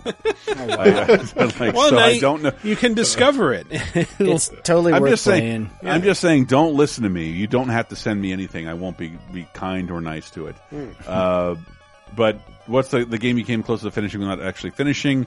I said before the show, all the Souls games. I have never in my life finished a Souls game. Wow. I love the Souls game and a huge Souls advocate, but I always hit a point where like th- that's enough. I'm going to go play something else, and if I really feel like coming back to this, I will. And I never, almost never do um, from scratch, uh, from scratch or from the middle. It's just really hard to justify doing that at all. But I think one of the bigger embarrassments was a Souls inspired game, which was Jedi Fallen Order. Oh, sure. Michael had last chast because I got to the like pretty much the end, but it was just like a boss fight that is Souls esque and just like I'm not doing that again. Uh, I'm not going through the 18 immaculate tears of this dodge at the exact right time, otherwise you die instantly. I'm not dealing with that again. I had a great time with this game, and if I keep going further, I'm going to hate this game, and I'd rather love the game. I'll look up the ending on YouTube, and I never did that either. Um, but I, I did like Jedi Fallen Order quite a bit, and all the all the Souls games. Dark Dark Souls three, I probably got the furthest in. I'm realizing that I have a bunch of open world games I'm probably guilty of this Mm. with. So Oh, like. GTA 4, GTA San Andreas, like played 40 hours or more, didn't necessarily finish the campaigns for those. Let's see, Sleeping Dogs, same deal there. Uh, Mafia 3, which I just got on sale on PlayStation, uh, same thing. But the one that came to mind first is I have put a ton of hours into Dragon Quest 11 before I finally said, you know what? I don't like this fucking game. I don't think I will ever like any of these games. These are fucking baby games for people who just have nostalgia about playing old Dragon Quest games and who loved, who grew up watching Dragon Ball Z and love the character design. Dragon Quest games are not good. You guys have to stop saying they're good. They're basic ass RPGs. They're old school. They're not good. They're not good games. I'll round out the group with a guilty admission. Actually, the game that wins for me is a game we talked about today. I did not complete Horizon Zero Dawn yet, and I'm in the middle of a I haven't beat it and I want to beat it before the new one comes out. that lets you know how far I've made it. the new one's out, and I'm still playing. I had a shame. I had some shame about not doing the expansion for Zero Dawn Mm, until yeah. I finally went back earlier this year and did the expansion, which I had done the main campaign, but the expansion is very, very good for that hmm. game. But yeah, This it's, is the Frozen something. yes, the- sure. yeah. Frozen Isles, Frozen Yeah. Wastes, the, the, the snow expansion, just the Yeah. ice ex- snowy expansion. Actually, I take it back. Castlevania Order of Ecclesia. I got to fucking Dracula and I could not get past the final boss, so I just fell off and, and like I, I tried going back to it a couple years ago. Like I never finished this. How hard can it be? Oh, it's really fucking hard. Oh, I'm not having fun. Fuck this. I wish I could say that about Sekiro, but I bounced off probably midway through the game because I couldn't beat a boss. Like I've beaten every other soul, literally every other Souls game from From uh, Mm. except Sekiro. Fuck Sekiro. I we we were talking about ranking our Souls game, and I still put Soul uh, sec, Sucky Row, as I call it, uh, at the very bottom because I like I could never transfer anything I could do with training, all that hard training, in, into the game at all. It was so frustrating. It's the only frustrating Souls game I've ever played. That game doesn't respect your time. Almost like Dragon Quest Eleven doesn't respect any of your time. Oh, time. shit. All right. So, what's a game that you got really far in before uh, falling off of it? What's the furthest you've ever gotten in a game uh, without beating it? Let us know. Go to VidjagameApocalypse.com and answer in the comments under episode. Oh, oh. What? But unlike uh, our other uh, appeals to your responses, I encourage MMO players get mad. uh, if you played a game for ten fucking years and just Oh. Yeah, like, you can't "Ah, finish fuck you know?" this, I'm throwing this away. Yeah. Tell us. Games, I want to know games all change the all the well, yeah, like Destiny, I guess would count. Destiny Two is like, I guess I haven't finished Destiny Two because I haven't played the latest expansion yet. Like, no, Yeah. don't do that to yourself. Life's too I want to know why you jumped off of a multi-year experience for real. of a 10 year experience. Go to the comments under episode 460 at VidjagameApocalypse.com. Answer there. Alternately, you can visit us at the official Laser Time community on Facebook. There'll be a thread there where you can answer, or you can ping us on Twitter at VG Apocalypse, and we will collect the best answers and read them on next week's show. Anyway, that's been our show. Time to go out with some plugs. Uh, Larry, once again, where can people find you? Hey, uh, well, on Twitter you can find me as Larry Charles Jr. and on YouTube you can find me as Photo Me Larry.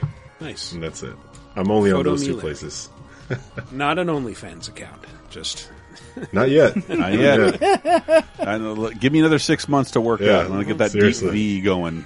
Look like Brad Pitt taking his shirt off on the roof of Leonardo DiCaprio's house with more hair. You know, if you go niche, you can just start now. You don't have to. We're a couple tags away from being superstars. Like, just make sure we don't show up in the main feed. Uh, Michael, or who goes next? You do. Me? You do. Oh, patreon.com slash lasertime, baby. How many years have we been doing? This? I forgot. Um, yeah, I got to wait like three hours to plug the Patreon. So, uh, the new the new VGA uh, bonus show where we took your answers from a question of the week and incorporated all the music. That is getting some of the most positive feedback I've ever heard from a bonus show, and you can thank Matt for that. Wow, he put all okay, that shit great. together. People love them some listening parties. Even with like the 20 minute tension about how great 80s commercials were at the beginning.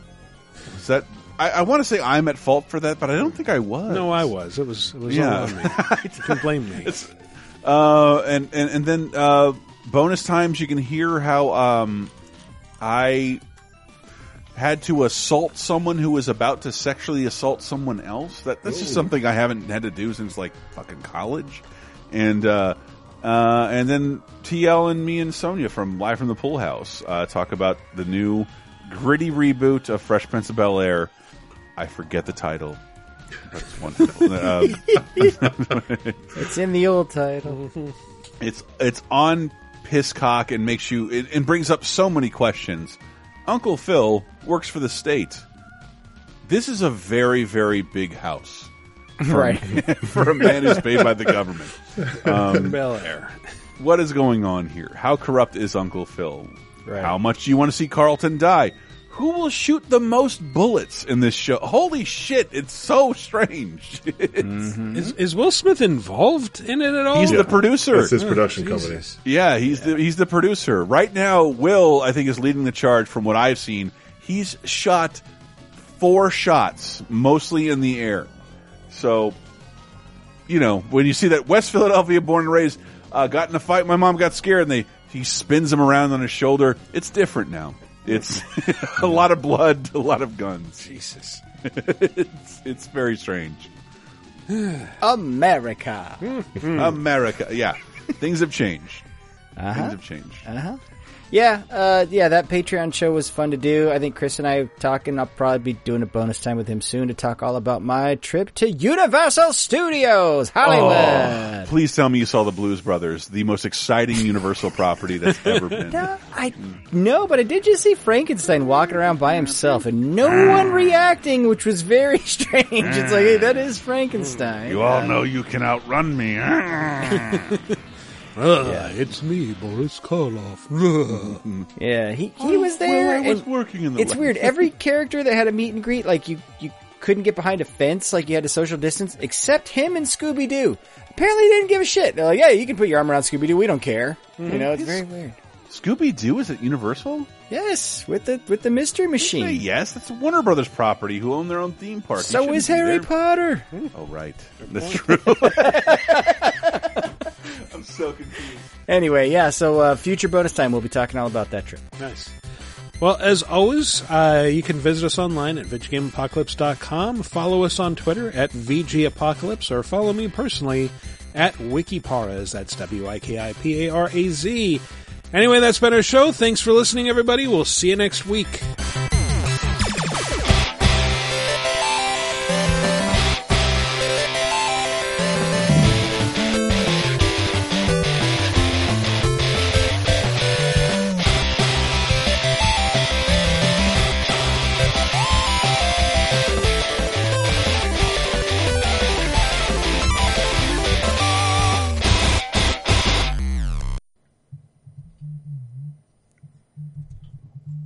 Are you guys hearing like a? Yeah, it's someone's Damn, is it vibrating?